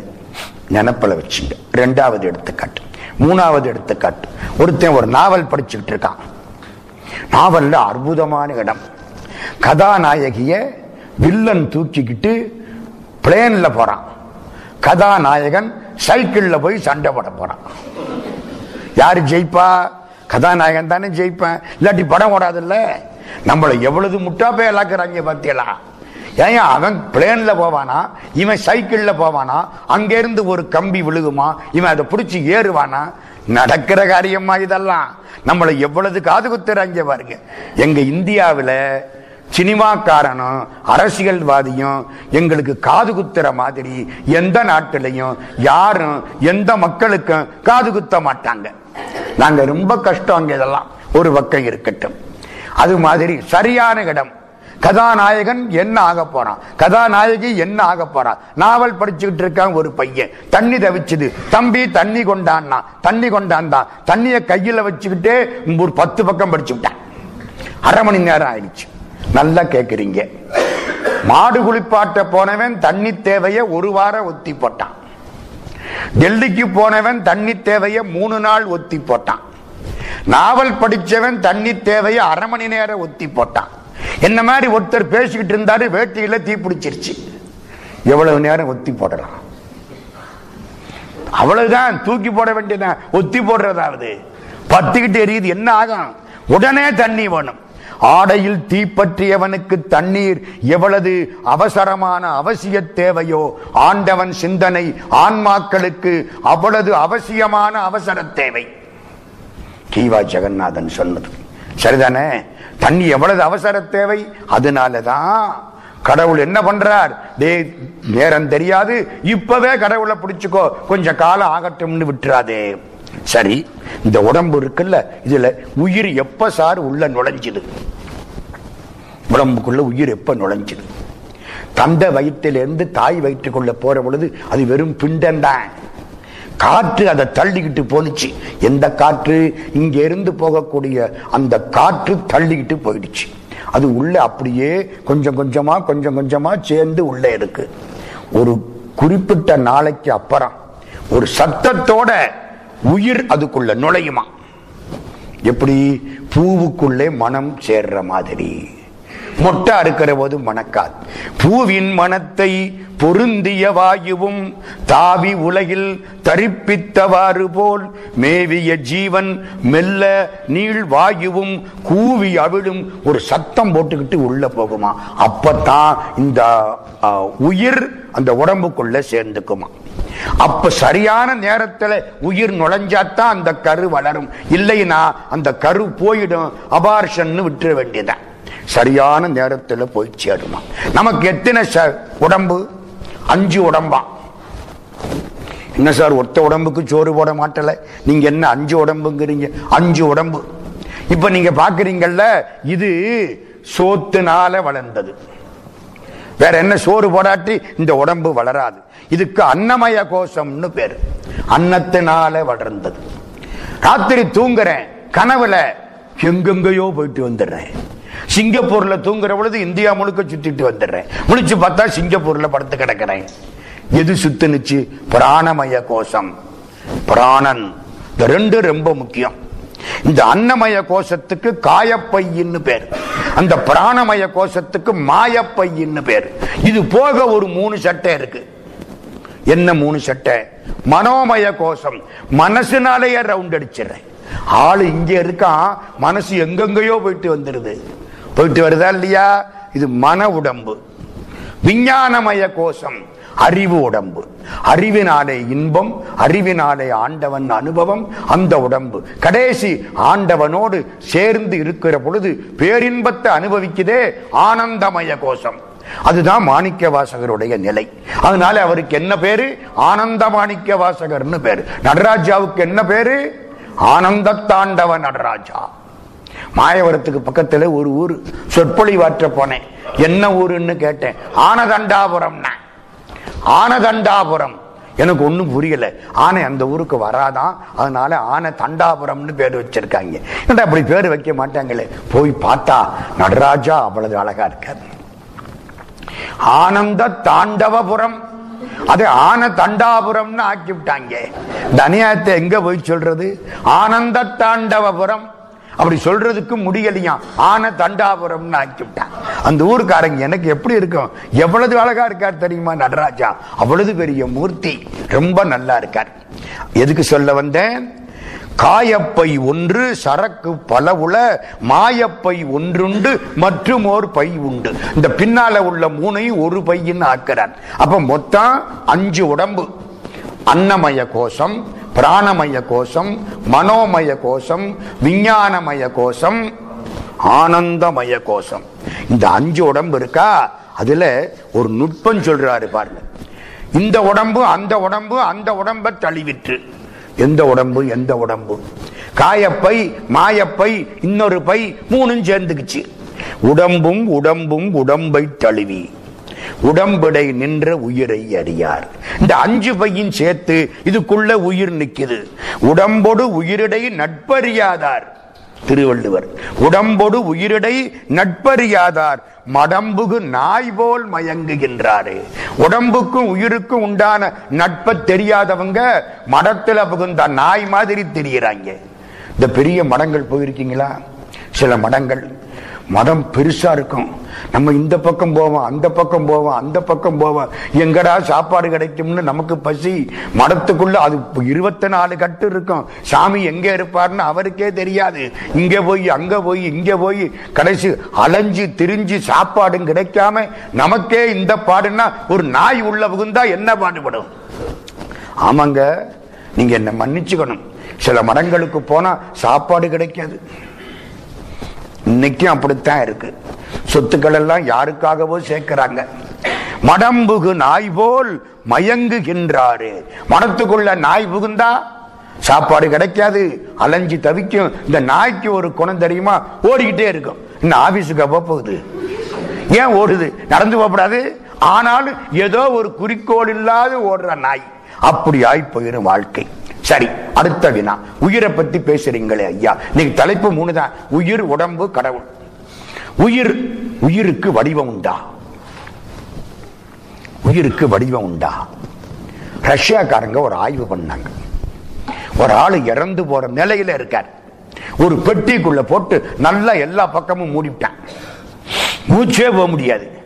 அவர் அதனாலே செத்துருவாரு, அது வேற விஷயம். செத்து போயிட்டார். டப்புன்னு சத்தம், பெட்டி ஒரு பக்கம் உடைஞ்சிருச்சு. அப்ப என்ன புரியுது? என்னமோ ஒண்ணு வெளியில போயிடுச்சு. உயிர் இருக்குன்னா வடிவம் தெரியல. திருமூலர் சொல்றார், உயிருடைய வடிவம் என்ன தெரியுமா? மைக்ரோஸ்கோப் ரொம்ப சின்னது, ரொம்ப ஒன்னால பார்க்க முடியாது ஐயா, ரொம்ப சின்னது. இந்த ரொம்ப சின்னதுன்னா புரியாது இல்ல. அதுக்காக என்ன பண்றார்? மாடு பார்த்திருக்கியா? பார்த்திருக்கேன். மாட்டினுடைய முடி பார்த்திருக்கியா? பார்த்திருக்கேன். ஒரு முடியை பிடுங்கு, அது முட்டிராம, சரி பிடுங்கிட்டேன். அத 1,00,000 பங்கா வெட்டு, ஐயோடா. ஒரு முடிய குறுக்கல நீட்டக்க பிடிச்சுக்கிட்டு வெட்டப்படாது, குறுக்கல வெட்டு.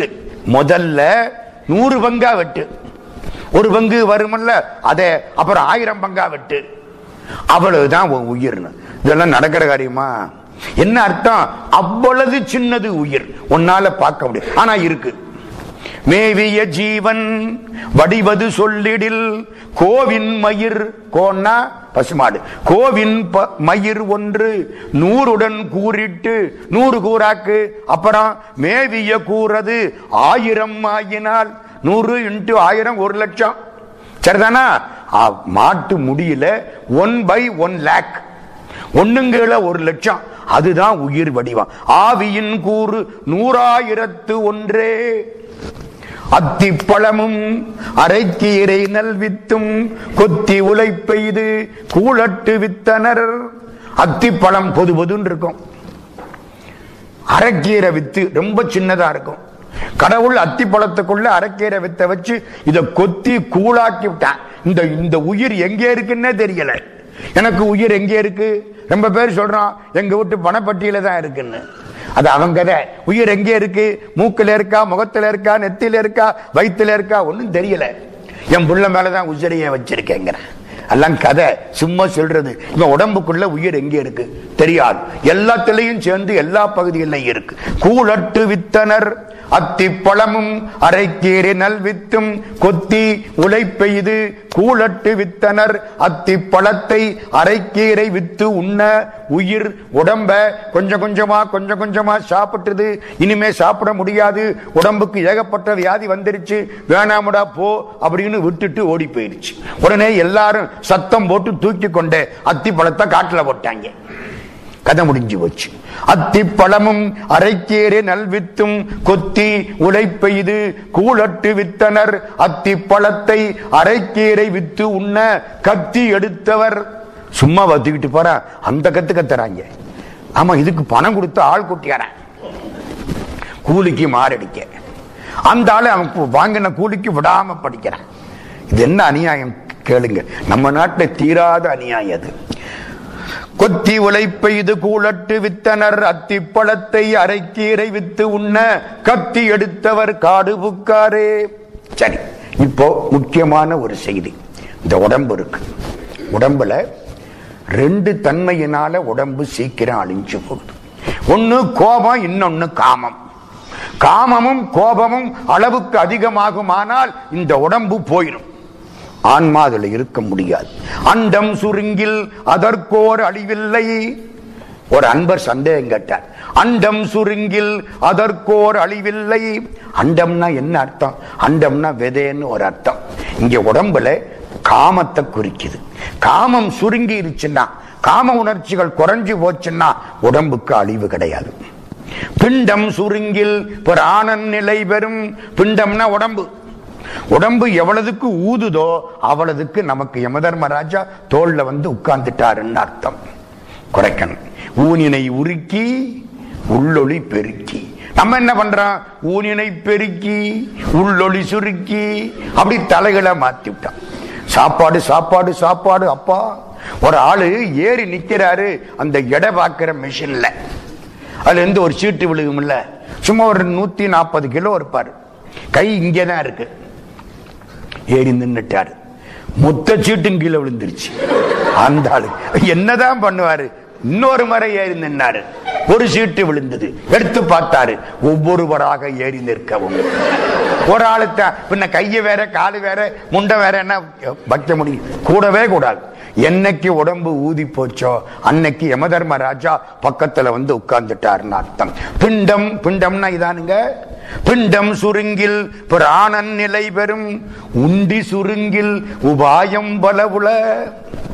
அன்னைக்கே சொன்னேன், 4 இட்லி சாப்பிட நினைச்சா 3 இட்லியோட நிறுத்திக்கோ, 30 இட்லி சாப்பிட்றாரே. உண்டி சுருங்கில் உபாயம் பலவுல கண்டம் கருத்த கபாலியுமாமே. கபாலி சிவபெருமான் உண்டிய சுருக்கிட்டா ரொம்ப நாளைக்கு உடம்பு நல்லா இருக்கும். இந்த மிஷின் எவ்வளவுதான் வேலை பார்க்கும், ஒழுங்கா பயன்படுத்தினா ஒழுங்கா வேலை பார்க்கும். ஜீவன் வேற சிவன் வேறையா? பெரிய கேள்வி. அத்வைத கருத்துக்கள் திருமந்திரத்துக்குள்ள இருக்கு. சைவ பெருமக்கள் அதுக்கு பொருள் வேற மாதிரி சொல்லிக்கிறாங்க. என்ன சைவ சித்தாந்தமும் அங்க இருக்குல்ல, அதனால இந்த பாருங்க ஒரு பெரிய கருத்து. ஜீவன் என்ன சிவன் என்ன வேறு இல்லை. அடிச்சு தூக்கி விட்டாரு. ஆன்மா வேற ஆண்டவன் வேற இல்ல. அப்ப என்ன அர்த்தம்? ரெண்டும் ஒண்ணுதான், ரெண்டு மாதிரி தெரியுது, ரெண்டு இல்ல. அத்வைதம், துவைதம்னா ரெண்டு, அத்வைதம்னா இரண்டற்ற நிலை, ரெண்டு மாதிரி தெரியுது. ஜீவன் என்ன சிவன் என்ன வேறில்லை. ஜீவனார் சிவனாரை அறியலார், ஜீவன் சிவனை அறிய மாட்டார். ஜீவனார் சிவனாரை அறிந்தபின் ஜீவனார் சிவனாயிட்டிருப்பரே. சிவபெருமானை பத்தி தெரிஞ்சுக்கிட்டார்னா ஜீவன் குறுகி சிவமாகும். ஒரு மாத்திரை குறுகினேன் அப்படின்ன மாதிரி ஜீவன் குறுகி சிவமாகிவிடும்.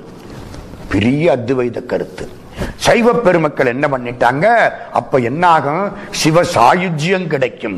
சிவனை போல இருப்பார். சிவன் ஆவார்னு சொல்லக்கூடாது, சிவனை போல இருப்பார் அப்படின்னு பொருள் பண்ணிக்கிறாங்க. அது பாட்டு ஒரு பக்கம். ஆனா அவர் என்ன சொல்றார்? ஜீவனார் சிவனாயிட்டிருப்பரே. நமக்கு பசுன்னு பேர் கொடுத்தனா நம்மள 3 பசு அவர் சொல்றார். ஒரு பசு கற்ற பசுக்கள் கதறி திரியினும். நிறைய படிச்சு விட்டு படிப்பை வச்சே சண்டை போடுறான். ஊர் ஊரா பட்டி மண்டபம். படிப்பு தானே. ரமண பகவான் உட்கார்ந்திருக்கார். 4-5 வேத பிராமணர்கள் வேதத்தில் சண்டை போட்டுக்கிட்டு இருக்காங்க. ரமணர் சிரிச்சபடி கேட்டுக்கிட்டு இருக்காரு. பக்கத்தில் உள்ள ஒருத்தர் வந்து காலில் விழுந்து கும்பிட்டார். இந்த பாருங்க, இவங்கெல்லாம் வேதத்தை நிறைய படிச்சு விட்டு சண்டை போட்டுக்கிட்டு இருக்காங்க, எனக்கு வேதம் ஒன்றும் தெரியாது நிம்மதியா இருக்கேன்னாரா. இது எப்படி இருக்கு? வேதம் சண்டை போடுறதுக்கா? இந்த பட்டி மண்டபம் நடத்துறதுக்கா? இப்படி சில பேர் அறிவை வச்சு சண்டை போடுறது, இல்லாததை சொல்றது, நான் பிடிச்ச முயலுக்கு காலே இல்லைங்கிறது, அதை வச்சு பேப்பர்ல ஒரு விளம்பரம் பார்த்துக்கிறது. இப்படி எல்லாம் நம்ம வாழ்க்கை. கூடவே கூடாது. கூடுமான வரைக்கும் வாத பிரதிவாதங்களை குறை. வாதம் பண்ண ஒன்னும் மிஞ்ச போறதில்லை. தொண்டை தண்ணி வீணா போயிடும், அவ்வளவுதான். சதாசிவ பிரம்மேந்திராள் வாழ்க்கை. சதாசிவம்னு அந்த பிள்ளைக்கு பேரு. சின்ன வயசுல கல்யாணம் ஆயிடுச்சு. இந்த பையன் இப்ப பெரிய பையன் ஆயிட்டான். ஒரு நாள் வெளியில போனா, கிரிக்கெட் விளையாடுனா, சாயந்தரம் ஒரு 2 மணி சுமார் 3 மணி சுமார் பசியோட வீட்டுக்கு வந்தா, அவங்க அம்மா சொன்னா, உட்கார்றா, இன்னைக்கு சாப்பிடுறதுக்கு 5 மணி ஆகும்னா. என்னமா மத்தியான சாப்பாடு 5 மணிங்கிறிய? ஏன் உன் பெண்டாட்டி பெரியவளாயிட்டாலாம், ஊர்ல இருந்து எல்லாரும் வந்திருக்கிறாங்க, அவங்கெல்லாம் சாப்பிட்டு தான் நீ சாப்பிடணும், அவங்களுக்கு இப்பத்தான் சாப்பாடு தயாராகிட்டு இருக்கு, அவங்க சாப்பிட்டு முடிக்க 3:30 மணி ஆகிடும், உனக்கு 5 மணிக்கு தாண்டா சாப்பாடுனாலாம். இவனுக்கு எப்படி இருக்கும்? பெண்டாட்டி பெரிய பொண்ணு ஆனதுக்கே சாப்பாடு 5 மணின்னா அவ வந்துட்டா நமக்கு சாப்பாடே கிடைக்காதுன்னு அந்த பையன் நினைச்சான். நம்ம வேற என்னத்தையாவது நினைப்போம். அவனுக்கு ஞானம் அவ்வளவுதான், விட்டுட்டு போயிட்டான். சன்னியாசி வேண்டாம், எனக்கு வாழ்க்கை வேண்டாம், அம்மா வேண்டாம், அப்பா வேண்டாம், பெண்டாட்டி வேண்டாம், வச்சுங்க சாப்பிடுங்க நீங்க போயிட்டான். காஞ்சி பரமாச்சாரியாருக்கு 3 பட்டம் முன்னால அவர் காலில் போய் விழுந்தான். எனக்கு சன்னியாசம் கொடுங்கன்னு கேட்டான். இல்ல, கொஞ்ச காலத்துக்கு இரு, நீ இன்னைக்கு சன்னியாசம் கேட்ப, நாளைக்கு சம்சாரம் கேட்ப, மாத்தப்படாது, இருந்தா உருப்படியா ஒண்ணுல உட்கார்ந்து இருக்கணும், பேசாம இரு, நான் கொஞ்ச காலம் ஆகட்டும். சும்மா இருக்க மாட்டேங்கிறான். படிச்ச பையன், அறிவாளி, கெட்டிக்காரன், வெளியில வாத பிரதிவாதம் பண்றான், யார் என்ன சொன்னாலும் தப்பு, கெட்டிக்கார பையன். பார்த்தார் உள்ள இருக்கிற சாமி, சதாசிவான்னார். என்னன்னா, உன் வாய் ஓயாதான்னார். அப்படியே நிறுத்திட்டாங்க. அதுக்கப்புறம் பேச்சே இல்லைங்க, மௌனம் மௌனம் மௌனம். குருநாதருடைய வார்த்தை சதாசிவா. இப்படி எல்லாம் சண்டை போட்டின்னா நீ கடவுள்கிட்ட போக முடியாதரா, இந்த வாத பிரதிவாதம் வேண்டாமடா, உனக்குள்ள பாரு, அடுத்தவனையெல்லாம் நீ உலகத்தை திருத்த முடியாது, அதனால நீ உனக்குள்ள பாரு, சதாசிவா, உன் வாய் ஓயாதா. அப்படியே விட்டுட்டார். அன்னையிலிருந்து சாகுற வரைக்கும் பேச்சு கிடையாது. கரூருக்கு பக்கத்துல நெரூர்ல அவருடைய சமாதி கோயில் இருக்கு. எனக்கு போன மாசம் அங்கே ஒரு சொற்பொழிவு, போய் பார்க்கிறேன், என்ன அற்புதமான ஆலயம், அவ்வளவு பேர் வந்து கும்பிடுறாங்க. அங்க போய் உட்கார்ந்தீங்கன்னா மனசுக்கு ரொம்ப நிம்மதி கிடைக்குது. நெரூர் சதாசிவம் பெருமேந்தரால். முஸ்லிம் பெருமக்கள் போன தெருவில் சாமி நிர்வாணியா போவார். அவர் ஒன்றும் போட மாட்டார். இதுவே ஒரு சட்டை, அப்புறம் என்ன இதுக்கு இன்னொரு சட்டை? ஆண் பெண் வித்தியாசம் உள்ளவனுக்குத்தானே சட்டை பேண்ட் சேலை, வித்தியாசம் இல்லாதவனுக்கு என்னத்துக்கு? அப்படியே பிரம்மமா போயிட்டு இருக்கார். ஒரு ஆள் ஓடி வந்தார், சாமி இது முஸ்லிம் தெரு, கோஷா பெண்கள் போற தெரு, இங்க எப்படி போகக்கூடாது. இவருக்கு ஒன்னும் காதுல கேட்கல, சித்தம் போக்கு சிவம் போக்கு, அப்படியே போயிட்டே இருக்கார். முஸ்லிம் பெரியவர் ஓடி வந்தார், சாமி உங்களுக்கு தான் சொல்றேன், இப்படி போகக்கூடாது, இது முஸ்லிம் ஸ்திரீகள் இருக்கிற பகுதி. போனார், இந்த ஒரு அடி எடுத்து வச்சா நான் அறிவாளால் அந்த கையை வெட்டி விடுவேன். அதுவும் கேட்கல. அறிவாளை கொண்டாந்தார், கையை வெட்டியே விட்டார், கீழே விழுந்துச்சு, அதுவும் தெரியல. சார் நல்லா பேசுறீங்களே, கையை வெட்டினாரா அது தெரியலையா, நல்லா கதை விடுறீங்களே, கேட்கிறீங்களா இல்லையா? 25,000 ரூபாய் சம்பள பணத்தை வாங்கி சைடு பாக்கெட்ல வச்சுக்கிட்டு சென்னையில பஸ்ல ஒருத்தர் மேல கைபிடிய பிடிச்சுக்கிட்டு நின்னுகிட்டே வந்தார். பின்னால உள்ள ஒருத்தன் பார்த்தான், நல்லா இருக்கு, இன்னைக்கு 1ஆம் தேதி பையனறைய இருக்கு, மகாலட்சுமி கடாட்சம், அப்படியே கத்திரிக்கோளை போட்டான், பையோடு எடுத்து விட்டான். இவருக்கு தெரியல. இவர் என்னத்த கண்டாரு, இவரு கையவா எடுத்தா, சட்டை பையத்தானே எடுத்தா. நேர ஆரியபவனுக்கு போனாரு. முதல் நாள் பிள்ளைகளுக்கு எல்லாம் ஸ்வீட் வாங்கணும், 250 ரூபாய்க்கு ஸ்வீட் வாங்கினாரு. பைக்குள்ள கைய விட்டா பைய வேகனா எடுத்து விட்டான். சட்டையில பை போனது அவருக்கு தெரியல, உடம்புங்கிற சட்டையில கை போனது சதாசிவ பெருமேந்தராளுக்கு தெரியல. பகவான் ரமணருக்கு கையிலே புற்றுநோய் வந்துச்சு, டாக்டர் ஆபரேஷன் பண்றேன், ஊசி போடணும்னார். போட்டுக்க, இந்த ஊசி எல்லாம் வேண்டாம், நீ பாட்டுக்கு ஆபரேஷன் பண்ணு, நான் பாட்டுக்கு பேசிக்கிட்டு இருக்கேன்.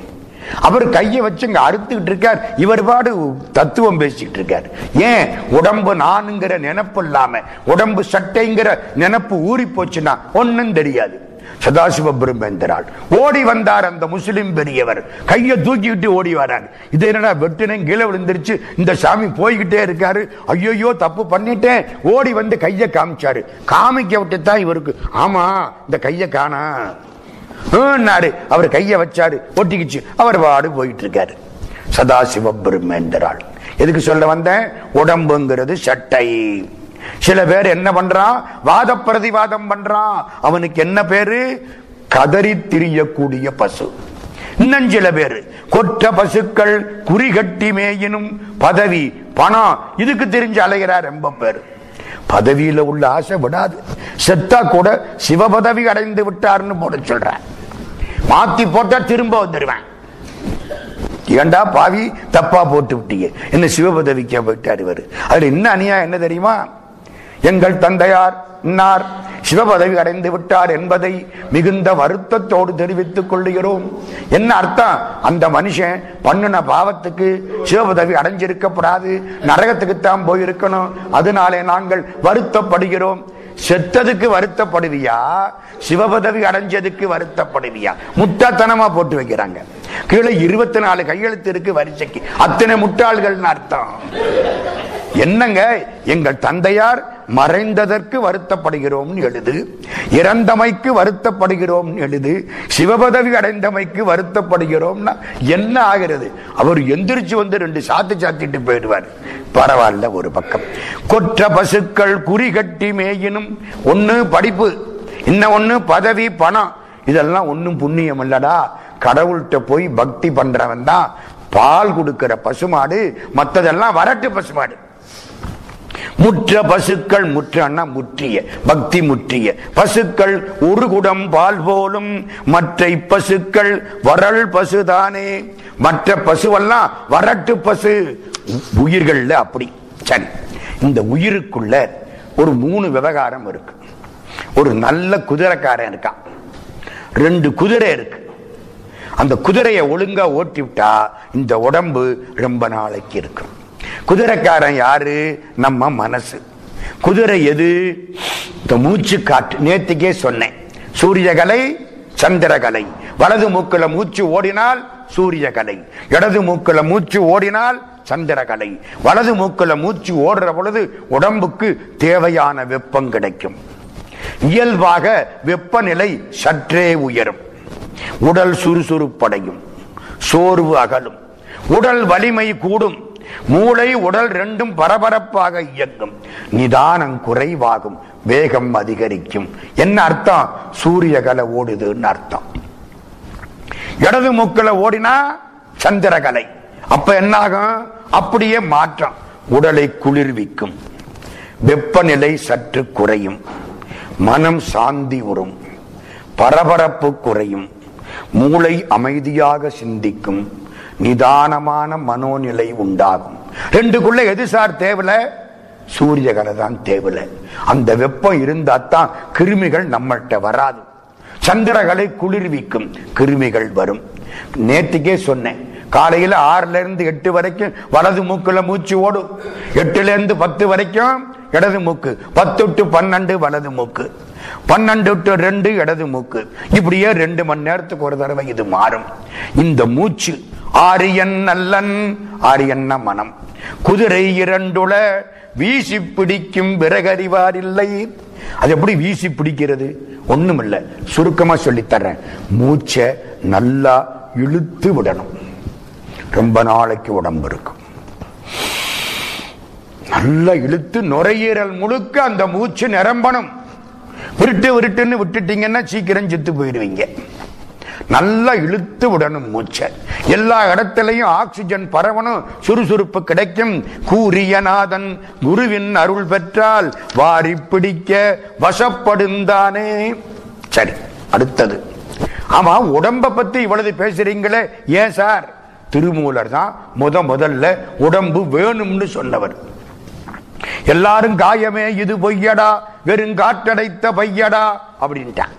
சில பேர் நந்தவனத்திலோராண்டி அவன் 4-6 மாதமாய் குயவனை வேண்டி கொண்டு வந்தான் ஒரு தோண்டி, அதை கூத்தாடி கூத்தாடி போட்டு உடைத்தாண்டி சங்கர சங்கர சம்போ. பழைய பாட்டுங்க, சிவசங்கர சங்கர சம்போ நந்தவனத்தில் ஓராண்டி. நம்ம தான் 4-6 10 மாசம் குயவனை வேண்டி கொண்டு வந்தான் ஒரு தோண்டி ஒரு வாளி. இத உலகத்தில் கூத்தாடி போட்டு உடைச்சிட்டு போயிட்டானே, ஐயோ இந்த வாளி போச்சே. இந்த உடம்ப வச்சுதான் எல்லாத்தையும் அனுபவிக்கணும், உடம்பை இப்படி காமத்திலையும் இவன் கோபத்திலையும் கெடுத்துட்டு போயிட்டானே. 100 ஆண்டு வாழ்வேன்னு சொன்னார் பாரதியார். கடவுள்கிட்ட போய் கேட்டார், கணக்கும் செல்வம் 100 வயது இவையும் தர நீ கடவாயே என்றார். யாரு கேப்பா? பாரதி கேட்கிறார். எனக்கே மனக்கேதம் யாவினையும் மாற்றி எனக்கே நீ நீண்ட புகழ் வாழ்நாள் நிறை செல்வம் பேரழகு வேண்டு மட்டும் ஈவாய் விரைந்து அப்படிங்கிறார். எதுக்காக இதெல்லாம் சொல்ல வந்தேன்? இந்த உடம்பு எல்லாத்துக்கும் அவசியம். உடம்பு இருந்தாத்தான் நீங்க சித்திரை எழுத முடியும். அதனாலே உடம்பு என்பது ரொம்ப அவசியமானது. உயிரும் உடம்பும் உடம்பினை முன்னம் இழுக்கென்றிருந்தேன். அந்த நந்தவனத்தில் ஒரு ஆண்டியெல்லாம் இங்கே கிடையாது. உடம்ப முன்னாலே இழுக்குன்னு எல்லாரும் சொன்ன மாதிரி நினைச்சுக்கிட்டு இருந்தேன். உடம்புக்குள்ளே ஒரு பொருள் கண்டேன். உடம்புலே உத்தமன் கோயில் கொண்டான். சிவபெருமான் இருக்கிறார். உடம்பினை யான் இருந்து ஒம்புகின்றேனே. உடம்பார் அழியில் உயிரார் அழிவர். என்ன சார், உயிருக்கு அழிவில்லைன்னு இந்நேரம் பேசுனீங்க, இப்ப உயிர் அழியும்ங்கிறீங்க. அழியும்னா என்ன அர்த்தம்? உடம்புக்குள்ள இல்லாம போயிடும்னு அர்த்தம். உடம்புக்குள்ள இருக்கிற பொழுதுதான் உயிருக்கு புகழ் பெருமை எல்லாம். உயிர் தனியா போயிடுச்சுன்னா பேயின்றான். மனுஷனா இருக்கிற பொழுது நல்லா தான் இருக்கு. பேயின்னு சொன்னா பயந்து போயிடுறோம். உடம்பார் அழியில் உயிரார் அழிவர் திடம்பட மெஞ்ஞானம் சேரவும் மாட்டார். நேத்தி அதை சொன்னேன், இப்ப திரும்ப சொல்றேன். ஆன்மாவுக்கு வளர்ச்சி வர வேண்டுமானால் அது உடம்பு எடுக்க வேண்டும். உடம்பு எடுத்து மனம் புத்தி சித்தம் அகங்காரம் செயல்பட்டு அப்பத்தான் ஆன்மாவுக்கு பக்குவம் கிடைக்கும். இல்லைன்னா ஆன்மா அப்படியே இருக்கும். எனக்கு இப்ப உள்ள அறிவு, நான் இப்ப இறந்து போயிட்டா அதோட நின்று போயிடும். அடுத்த பிறவி எடுத்தன்னா அறிவு கூடும், அதுக்கடுத்த பிறவி இல்லை இன்னும் கூடும். எடுக்கலன்னா இதோட நின்று போயிடும். உடம்பார் அழியில் உயிரார் அழிவர் திடம்பட மெஞ்ஞானம் சேரவும் மாட்டார். உடம்பை வளர்க்கும் உபாயம் அறிந்தே உடம்பை வளர்த்தேன் உயிர் வளர்த்தேனே. இந்த உடம்புக்குள்ளே 10 வாயுக்களை வச்சிருக்கார் பகவான். நேத்திக்கு சொன்னேன், இந்த 10 வாயுக்களும் 10 விதமா செயல்படுது.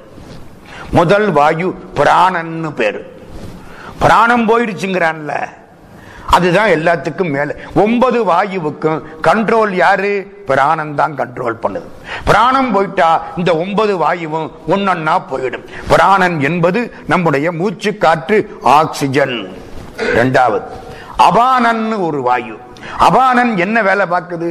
மலத்தை தள்ளுது, ஜலத்தை தள்ளுது. மலம் போகலன்னால தெரியும், ஒழுங்கா போயிட்டு இருந்தா ஒன்னும் தெரியாது. அதை தள்ளுறது யாரு? அந்த வாயு. ரொம்ப அவசியமானது. டாக்டர் ஆபரேஷன் ஆன உடனே என்ன கேட்கிறார்? காத்து போயிடுச்சான்னு கேட்கிறார். இந்த மூச்சு காற்றா போயிடுச்சுன்னு கேட்கிறார். அது போனத்தான் முடிஞ்சில்ல போயிடும். அது மாதிரி மூணாவது உதானன் கழுத்துல இருக்குது. முழுங்குறேன். பிளேன் மேல போற பொழுது காதை அடைக்குது, எச்சிய முழுங்குறாங்கிறான். அப்போ யாரு முழுங்குறா? அந்த காற்று. அதுக்கு பேரு உதானன். நாலாவது வியானன். வியானன் என்ன தெரியுமா? போறது வர்றது இயங்குவது. காற்று இல்லைன்னா உடம்ப தூக்க முடியாதுங்க, நடக்க முடியாது. போவது வருவது இயங்குவது இதெல்லாம் பண்றது வியான். சமானன் ஒரு காற்று. அது என்ன தெரியுமா பண்ணுது? சாப்பிடுற சாப்பாட்டை பிரிச்சு உடம்புல தாதுக்களுக்கெல்லாம் கொண்டே கொடுத்துட்டு வருது. காற்றுத்தான் போக முடியும். காற்று போகலன்னா உங்க ரத்த ஓட்டமே நின்று போயிடும். சமானன். நாகன்னு ஒரு காற்று. அது என்ன பண்ணுது தெரியுமா? சில பேர் விக்கல் ஆரம்பிப்பேன், காலம்பர ஆரம்பிச்சா ராத்திரி வரைக்கும் வித்திட்டு இருப்பேன். இந்த விக்கல் எடுக்க வைக்கிறது நாகன். சாகுற பொழுது கடைசியில என்ன ஆகும்? ஒரு விக்கல் வந்து முடிஞ்சு போயிடும். நாகன் வெளியில போயிட்டான் அர்த்தம். கூர்மன் ஒரு வாயு.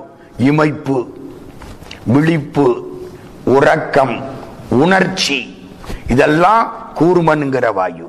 கிருகரன் ஒரு வாயு. அது என்ன பண்ணும்? கோபம் வந்தா நான் மனுஷனா இருக்க மாட்டேன்.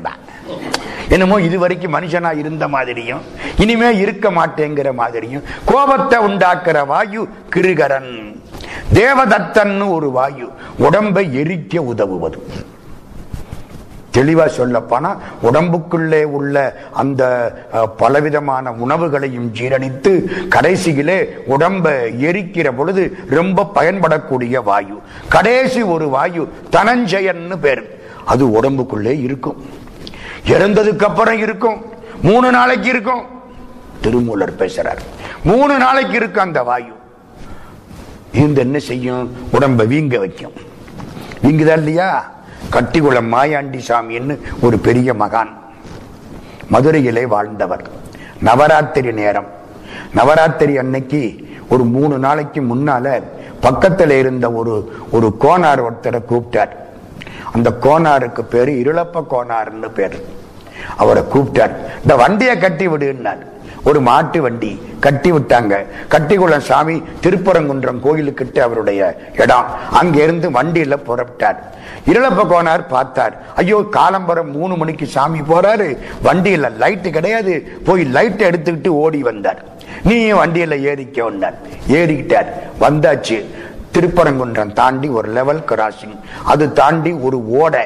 ஓடைக்கிட்ட வந்த உடனே வண்டியை நிறுத்திவிட்டார். கட்டிக்குளம் மாயாண்டி சுவாமி நிறுத்தியாச்சு. கோனாரை பார்த்து இறங்கு இருளப்பாடினார். இறங்கிட்டாரு. 2 பேரும் போனாங்க. கிழக்கு பார்த்து உட்காரு. இருளப்ப கோனார் கிழக்கு பார்த்து உட்கார்ந்தாரு. நான் கொஞ்சம் சாஞ்சு உட்காரலாமா? நல்லா சாஞ்சுக்கிடுங்க. அப்படியே அவர் மேல கட்டிக்குளம் மாயாண்டி சுவாமி சாஞ்சு உட்கார்ந்தார். 1 நிமிஷம், 4 நிமிஷம், 10 நிமிஷம் ஏதோ தியானம் பண்றாருன்னு இருளப்ப கோனார் நினைச்சாரு. 5 மணி நேரம், 6 மணி நேரம் ஆச்சு. அப்படியே இருக்காரு சாமி. எல்லாம் போறவங்க வர்றவங்க வந்து பார்த்துட்டு டாக்டர் வந்து பார்த்தா முடிஞ்சு வச்சுக்கிட்டாரு. காலையில நேத்திக்கு ஒரு வார்த்தை சொன்னார். இந்த உடம்புல சாயிற பொழுது ஒரு வார்த்தை சொன்னார். என்ன சொன்னாரு? இந்த சட்டையை கலட்டிரவான்னு கேட்டாரு. புரியுதா? எந்த சட்டையை கலட்டுறது? இந்த சட்டையை நம்மளால கழட்ட முடியல. நம்மளால இந்த சட்டையவே கழட்ட முடியலையே, எங்கே உடம்பு சட்டையை கழட்ட முடிய போகுது? உடம்பு சட்டையை கலட்டிரவான்னு கேட்டார். கலட்டிட்டாரு. சரி, உடம்பு நீட்டா இருக்கு, தூக்கி கொண்டே சமாதி வைக்கணும். அன்னைக்கு காலம் வர இடமெல்லாம் குறிச்சு கொடுத்திருக்காரு. இவளது நீளம், இவளது அகலம் படுத்து பார்த்திருக்காரு. யாருக்கும் தெரியல, படுத்து பார்த்திருக்காரு. எல்லாம் தோண்டி பிள்ளையாரு வைக்கணும், இங்கதான் என்ன சமாதி வைக்கணும் அப்படின்ட்டாரு. இப்ப அங்க தூக்கிட்டு வர்றாங்க. அவர் சொந்த ஊர் கட்டிக்குளம், இது திருப்பரங்குன்றம். திருப்பரங்குன்றத்துல சமாதி வைக்க போறாங்க. கட்டிக்குளத்துக்காரங்க வந்துட்டாங்க. எங்க ஊரு சாமி, அவர் எங்க ஊர்ல தான் சமாதி வைக்கணும், இங்கதான் குறிச்சு கொடுத்தாரு, இங்கதான் சமாதி வைப்போம். 2க்கும் சண்டை. இருளப்ப கோனார் சொன்னாரு, சரி நீங்க கொண்டுகிட்டு போங்க, ஆனா இந்த இடத்துல சாமி அடையாளம் காமிச்சுட்டு போயிருக்காரு, என்ன போட்டு மூடுங்க இதுல உயிரோட. எல்லாரும் மாட்டேன்ட்டு ஐயோ ஐயோன்னா. அதுக்குள்ள ஒருத்தன் சொன்னா, சாமிய பாருங்க. பார்த்தாங்க, உடம்பு விங்கிருச்சு. கட்டிக்குளம் மாயாண்டி சாமி உடம்பு பயங்கரமா விங்கிருச்சு. தனஞ்சயங்கிற வாயு நல்லா வேலை பார்த்துருச்சு, விங்கிருச்சு. இனிமே தூக்கிட்டு போக முடியாது, வழியில என்னமாவது ஆயிடும், இங்கே வையின்னாங்க. தூக்கி கொண்டே வைக்க போனா பழையபடி ஆகிச்சு உடம்பு. 1930. இப்ப சமாதி வச்சிருக்கு, அதுக்கு மேல ஒரு பிள்ளையார் வச்சிருக்கு. நீங்க பேசினா கட்டிக்குளம் மாயாண்டி சாமி உங்களோட பேசுவார், போய் பாருங்க. காசிக்கு போகணுமா? அவர் கூட்டிக்கிட்டு போறார். உங்களுக்கு கஷ்டம் வருதா? வந்து காப்பாத்துறாரு. சாயங்காலம் ஒரு 7லிருந்து 10 வரைக்கும் அவ்வளவு கூட்டம் அங்க போகுது. ஒருத்தர் உட்கார்ந்து நிறைய வாக்கு சொல்றார். அந்த வாக்குக்கு அரைக்காசு பணம் வாங்க மாட்டார். நடந்துகிட்டு இருக்கு திருப்பரங்குன்றத்துக்கு பக்கத்துல. தனஞ்சயன் என்ன செய்யும்? 3 நாளைக்கு இருக்கும், உடம்ப வீங்க வைக்கும். சார் 3 நாளைக்குள்ள நம்ம கொண்ட கொளுத்திடுறோமே, கொளுத்துற பொழுது டப்பாடால்னு ஒரு சத்தம் கேட்கும், தலைவலியா அந்த வாயு போயிடும். சத்தம் கேட்கும் எப்போ? நெருப்பு பட்டதுக்கு அப்புறம். இல்லைன்னா 3 நாளைக்கு இருக்கும். எத்தனை வாயுக்கள்? 10 வாயுக்கள் கடவுள் இவ்வளதையும் கொண்ட உடம்புக்குள்ள வச்சிருக்கார். இவ்வளதும் இந்த உடம்பை பக்குவப்படுத்துறதுக்காக வச்சிருக்கிறார். அப்புறம் சில பேர் அடுத்த பிறவி எப்படி எடுப்பான்னு சொல்றார். இந்த உடம்பு அடுத்த உடம்பு எப்படி எடுக்க போற? சில பேர் பன்றியா பிறப்பானுங்கிறார். அவருக்கு ரொம்ப கோபம். இந்த தீமைகளை கண்டா மோதி மிதித்து விடு பாப்பா, முகத்தில் உமிழ்ந்து விடு பாப்பா. இந்த பாரதி சொன்னா பாருங்க, பாதகம் செய்பவரை கண்டால் நீ பயங்கொள்ளலாகாது பாப்பா, மோதி மிதித்து விடு பாப்பா, அவர் முகத்தில் உமிழ்ந்து விடு பாப்பா சொல்றாரு பாருங்க. கொன்றிலாரை கொலை சொல்லி கூறினார், கொலை செய்யாத ஒருத்தனை நீ கொலை பண்றா அப்படின்னு அதுக்கு பணம் கொடுத்தவன். இரண்டாவது, தின்றிலாரை தினச்சொல்லி திண்டித்தார், ஆட்டை வெட்டி சாப்பிடு அப்படின்னு கட்டாயப்படுத்தி கொடுத்தவன். மூணாவது, பன்றியாய் படியில் பிறந்து ஏழ் நரகு ஒன்றுவார் அரண் ஆணை இது உண்மையே.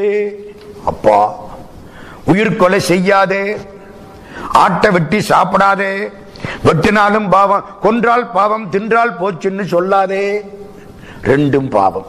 அடுத்தது பாருங்க, யார் யாருக்கு இருமல் வரும், சோக வரும், ஈழ வரும், வெப்பம் வரும் இந்த உடம்பு, தர்மம் செய்யாதவனுக்கு இதெல்லாம் வரும். எத்தனை பாட்டு, இருமலும் சோகையும் ஈழையும் வெப்பும் தர்மம் செய்யாதவர் தம்பாலதாகும். உறும் இடி நாகம் உரோகிணி கடலை தர்மம் செய்வார் பக்கம் சாரகில்லாவே. இந்த வியாதிகள் தர்மம் பண்றவனுக்கு வராது. ஏன் சார் வராது?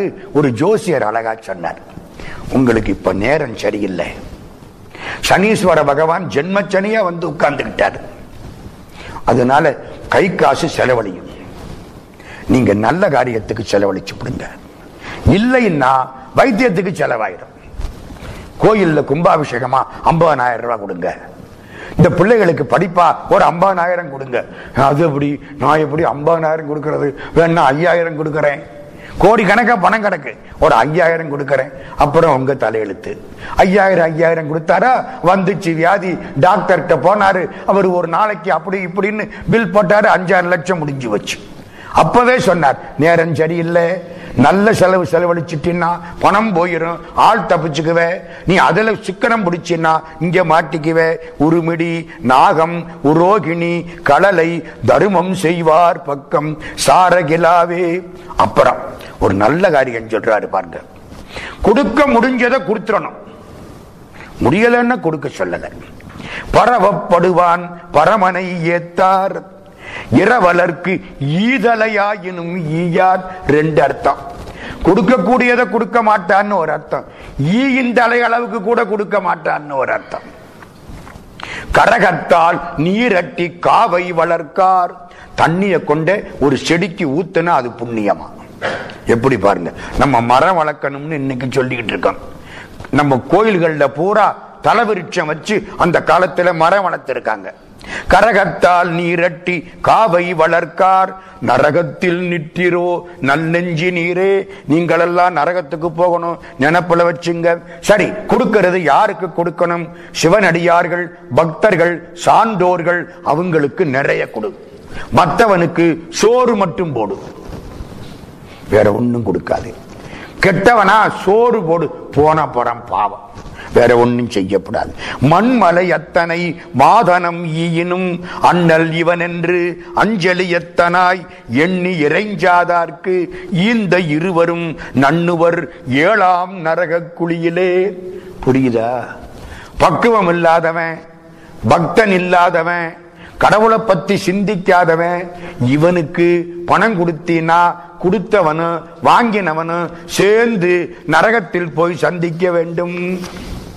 அப்புறம் தாவரலிங்கம் பரித்தொன்றில் ஸ்தாபித்தால் ஆவதன் முன்னே அரசு நிலை கடும். ஒரு சிவலிங்கத்தை இருந்த இடத்தை விட்டு அசைச்சு வேற இடத்துல கொண்டே வச்சா அது முடிகிறதுக்கு முன்னாலே அரசாங்கம் கவுந்து போயிடும். நடந்ததுங்க, தமிழ்நாட்டில் நடந்தது. பழனி ஆண்டவருடைய சிலை, அற்புதமான சிலை, போகர் தயார் பண்ண சிலை. அந்த சிலை கொஞ்சம் கால் பகுதி ரொம்ப மென்மையாகி விட்டது, யாரோ சொன்னாங்கன்னு சொல்லி அந்த சிலைக்கு எல்லாம் பண்ணாம அதை மூடி வச்சு விட்டு புது சிலையை கொண்டாந்து வச்சு பூஜை ஆரம்பிச்சாங்க. சொன்னவருக்கும் ஆபத்து வந்துச்சு, அரசாங்கத்துக்கும் ஆபத்து வந்துருச்சு, உடனே மாத்தி விட்டாங்க. அதுக்கப்புறம் இப்ப ஒரு 10 வருஷத்துக்குள்ள நடந்த செய்தி. தாவரலிங்கம் பரித்தொண்டில் ஸ்தாபித்தால் ஆவதன் முன்னே அரசு நிலைகடும், சாவதன் முன்னே பெருநோய் அடுத்திடும், குஷ்டவியாதி வரும், காவலன் பேர் நந்தி கட்டுரைத்தானே. அடுத்தாப்புல இப்படி பண்ணா என்ன ஆகும்? ஆற்றரும் நோய் மிக்கு அவனி மழையின்றி பொல்லாத நோய் வரும், மழை இருக்காது. போற்றரு மன்னரும் போர்வடி குன்றுவர், ராஜாவுடைய ஆற்றல் குறையும். கூற்றுதைத்தான் திருக்கோயில்கள் எல்லாம் சாற்றிய பூஜைகள் தப்பிடில் தானே. சிவன் கோயில்ல பூஜை ஒழுங்கா செய்யலன்னா பட்டியலே போடுறார். சிவன் கோயில்ல பூஜை ஒழுங்க செய்யலன்னா பொல்லாத நோய் வரும், மழை வராது, ராஜாவுடைய ஆற்றல் குறையும். சிங்கப்பூர் பெருமக்களை கையெடுத்து கும்பிடணும். கூடுமான வரைக்கும் 12 வருஷத்துக்கு ஒரு தடவை எல்லா இடத்திலையும் கும்பாபிஷேகங்கள் சிறப்பாக நடக்கின்றன. இது உங்களுக்கு மட்டுமில்ல, உங்களுக்கு நன்மை, இந்த நாட்டுக்கு நன்மை சொல்றார் அவரு. முன்னவனார் கோயில் பூசைகள் முட்டிடில், ஆண்டவன் கோயில்ல பூஜை முன்ன பின்ன ஆயிட்டா மன்னருக்கு தீங்குல, ராஜாவை போய் பாதிக்கும். வாரி வளங்குன்றும் மழை பெய்யாது, கண்ணம் களவு மிகுத்திடும், திருட அதிகமாயிருவான். காசினி என்னரும் நந்தி எடுத்துரைத்தானே. நான் சொல்லல, நந்தியம்பெருமான் எனக்கு சொன்னார். நாங்க இதெல்லாம் அனுபவிச்சுட்டு இருக்கோம். இப்போ எங்க பார்த்தாலும் களவு, எங்க பார்த்தாலும் கொலை, என்னமோ பத்திரிகை. பார்த்தா பயமா இருக்கு, நிம்மதியா வெளியில போக முடியல, போனவன் வர முடியல. கோயில் பூஜைகள் பூரா எப்படி எப்படியோ போயிட்டு இருக்கு. அதிகமா சொல்ல வழி இல்லை, அதோட நிறுத்திடுறேன். பேர் கொண்ட பார்ப்பான் பிராந்தனை அரிச்சித்தால், என்ன கோபம் வருது பாருங்க. பிராமணருக்கு பார்ப்பான்னு பேர். பார்ப்பான்னா என்ன அர்த்தம்? இறைவனை நினைந்து சிந்தித்து பார்ப்பவர். அதனாலதான் அவர்களுக்கு மரியாதை. கோயிலுக்கு போனா கடவுளுக்கு கொடுக்கிற மரியாதை அந்த கோயில்ல உள்ள அர்ச்சகருக்கு நம்ம கொடுக்கிறோம். அவரு உண்மையான பக்தரா இருக்கணும். இல்லைன்னுட்டா நாட்டுக்கு ஆபத்து. நம்ம எவ்வளவு மரியாதை, அவற்றை கையை நீட்டி விபூதி வாங்கிக்கிறோம், அவரை கடவுளுக்கு சமானமா நினைக்கிறோம். அப்போ அவர் எப்படி இருக்கணும்? யோக்கியரா இருக்கணும். பேர்ல மட்டும் பார்ப்பானா இருக்கக்கூடாது, உண்மையிலே பார்ப்பானா இருக்கணும். திருமூலர் அவ்வளவு கவலைப்படுறார். பேர் கொண்ட பார்ப்பான் பிராந்தனை அரிச்சித்தால், போர் கொண்ட நாட்டுக்கு பொல்லா வியாதியாம். நாட்டுக்கு போர் வரும், வியாதி வரும். பார் கொண்ட நாட்டுக்கு பஞ்சமுமாம் என்றே சீர்கொண்ட நந்தி தெரிந்துரைத்தானே. எவ்வளவு சொல்றார் பார்த்தீங்களா? சிவாஜி மகாராஜாவுடைய குருநாதர் சமர்த்த ராமதாசர். ஒரு நாள் சமர்த்த ராமதாசர் வந்து வாசப்படியில் நிற்கிறார். சிவாஜி மகாராஜா உள்ள உட்கார்ந்து இருக்கார்.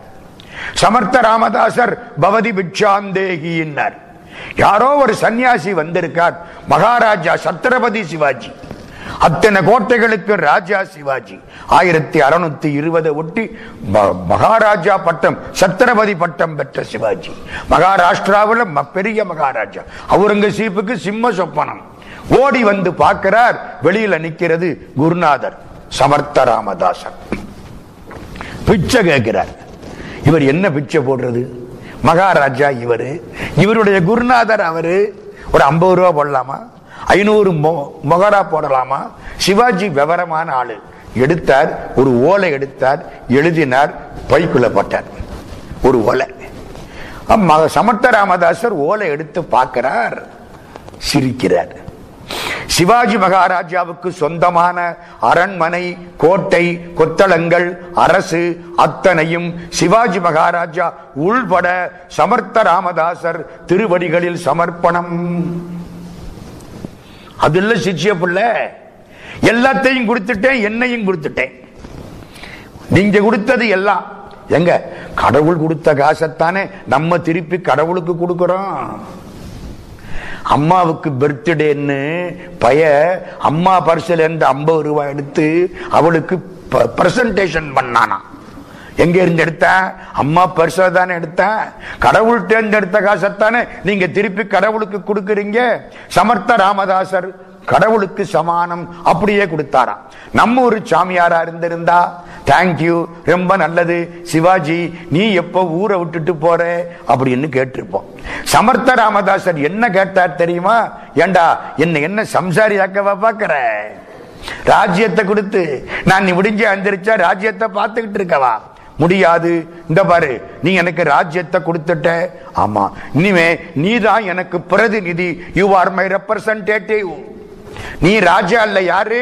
என்னுடைய சார்பாளன். இந்த ராஜ்யத்தை என் சார்பில் ஆட்சி செய். இந்த உனக்குரிய கொடி எது தெரியுமா?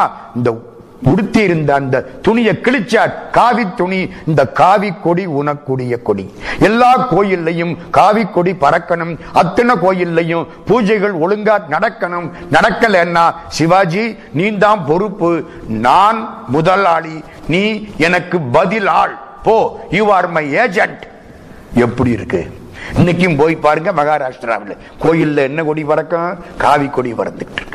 முன்னவனார் கோயில் பூசைகள் முட்டிடில் மன்னர்க்கு தீங்குல வாரி வழங்குன்றும். அப்புறம் பாருங்க, யார் யாருக்கு தீங்கு பண்ணப்படாது. உடம்பெடுத்தா இதெல்லாம் நினைப்புல வச்சுக்கணும், இல்லாட்டி அடுத்த பிறவி மாட்டிக்கிடுவான். பத்தினி, பத்தினி பெண்ணுக்கு கேடு செய்யக்கூடாது.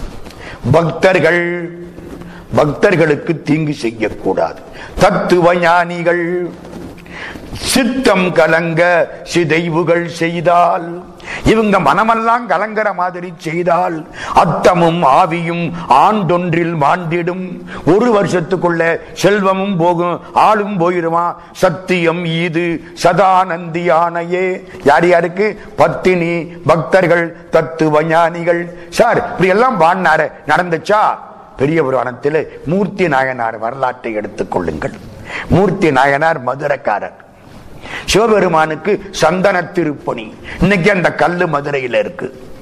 சந்தன அரைச்சு கொடுக்கிறது. சந்தன சாந்தின் சுந்தர போற்றி. சந்தன அரைச்சு கொடுக்கிறது. ஒரு ராஜா, கர்நாடகத்தை ராஜா வந்து சேர்ந்தான்.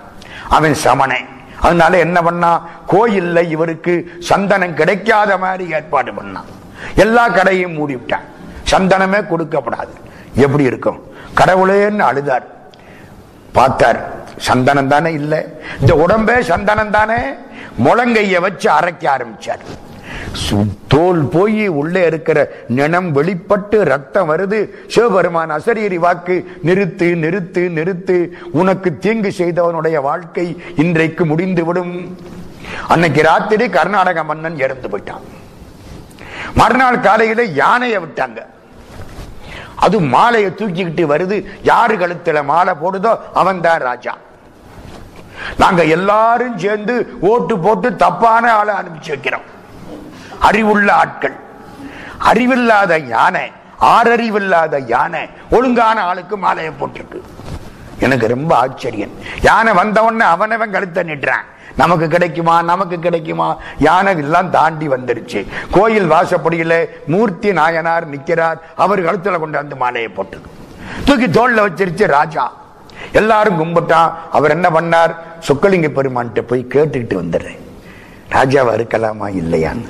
அங்க போய் காலில் விழுந்தார். பெருமானே இருட்டார். அவரு ஏன் சார்? அவர் சொல்லுவாரா? இவருக்கு கேட்குமா?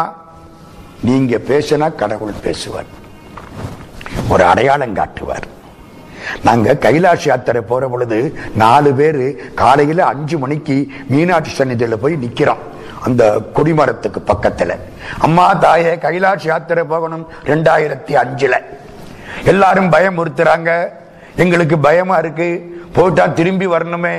கும்பிட்டுக்கிட்டு நிக்கிறோம். அங்க பஞ்சமுக தீபாராதனை ஆகுது. யாரோ விஐபிங்கிறான். விஐபியும் இல்லை, ஒன்றும் இல்லை, அது எங்களுக்கான தீபாராதனை.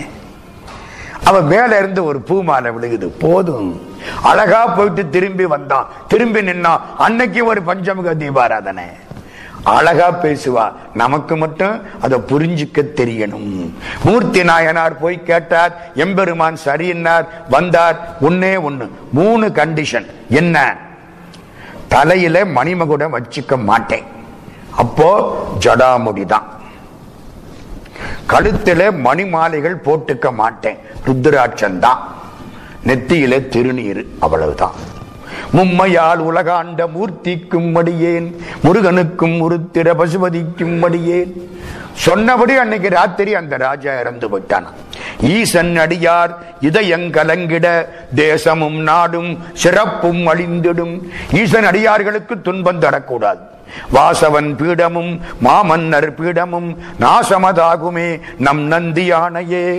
இன்னொன்னு சொல்றார் பாருங்க, ஒருத்தங்கிட்ட ஒரு எழுத்தை கற்றுக்கொண்டால் கூட அந்த ஆளு உங்களுக்கு ஆசிரியன். அந்த ஆசிரியனுக்கு துன்பம் செய்தால் நான் ரொம்ப ஆச்சரியப்பட்டு படிச்சேன், என்னதான் ஆக போகுதுன்னு. நாயா பிறக்கணுங்கிறார். அப்போ கொஞ்ச காலத்துல தமிழ்நாடு முழுக்க நாயா இருக்கும். ஆமாங்க, பள்ளிக்கூடத்திலேயோ சரி. ஆமா, அவனவன் தண்ணி போட்டு வந்தா அந்த வாத்தியார் எப்படி மதிப்பான்? ஒன்னும் கிடையாது.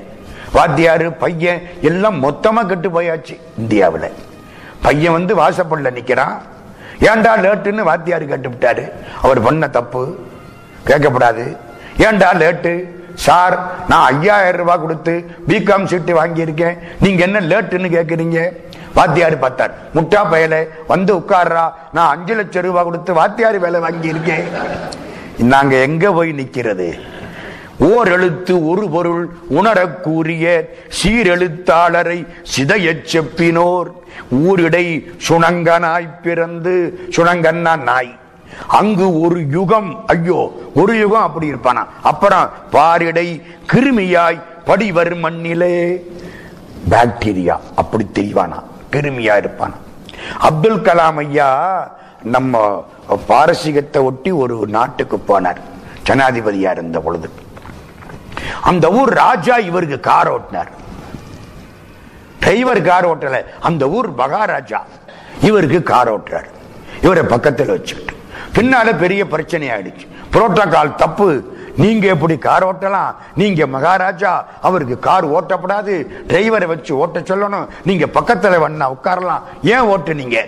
ஒரே வார்த்தை சொன்னார் அந்த மகாராஜா, நான் இந்திய நாட்டு ஜனாதிபதி அப்துல் கலாமுக்கு கார் ஓட்டவில்லை. அப்போ என்னுடைய டெல்லியிலே எனக்கு பாடம் சொல்லி கொடுத்த என்னுடைய ஆசிரியருக்கு கார் ஓட்டினேன். முடிஞ்சு போச்சு, ஒன்னும் பேச்சே கிடையாது. பாடம் சொல்லி கொடுத்திருக்கார் அங்க வாத்தியார். நல்ல பணி எது தெரியுமில்ல? ஆசிரியப் பணி. ஆசிரியப் பணி அரும்பணி, அதற்கே உன்னை அர்ப்பணின்னா. இதெல்லாம் அந்த காலம், வேற ஒன்னும் சொல்லப்படாது. ஓரெழுத்தொரு பொருள் உணரக்கூறிய சீரெழுத்தாளரை சிதைய செப்பினோர் ஊரிடை சுணங்கனாய் பிறந்து, அங்கு ஓர் யுகம் பாரிடை கிருமியாய் படிவர் மண்ணிலே. அடுத்தாப்பல இந்த 5 சிங்கம் உள்ள இருக்கான். இருக்கு மெய்வாய் கண் மூக்கு செவி உடம்புல. 5ம் காட்டுக்குள்ள இருக்கான். இது காடுதான். 5ம் போய் மேய்தான் விருப்பப்படி.